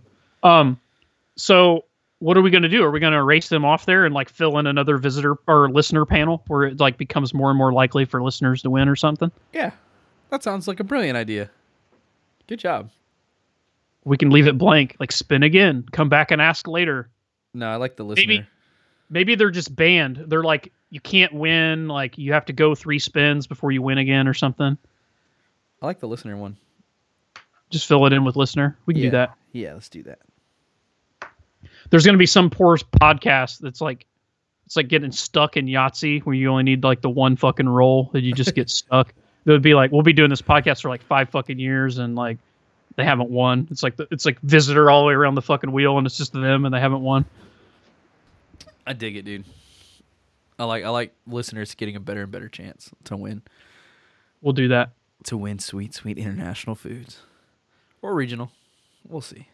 I cheated the Swedes. It landed in between two Swedish podcasts, and I touched the wheel without because I was trying to look at it in the camera that you were saying to hold the camera steady, and then I reached over to see where the red thing was and bumped the wheel, and I heard it click, and I don't remember who it was on. So we screwed somebody over, but we'll make it up to him. Sorry.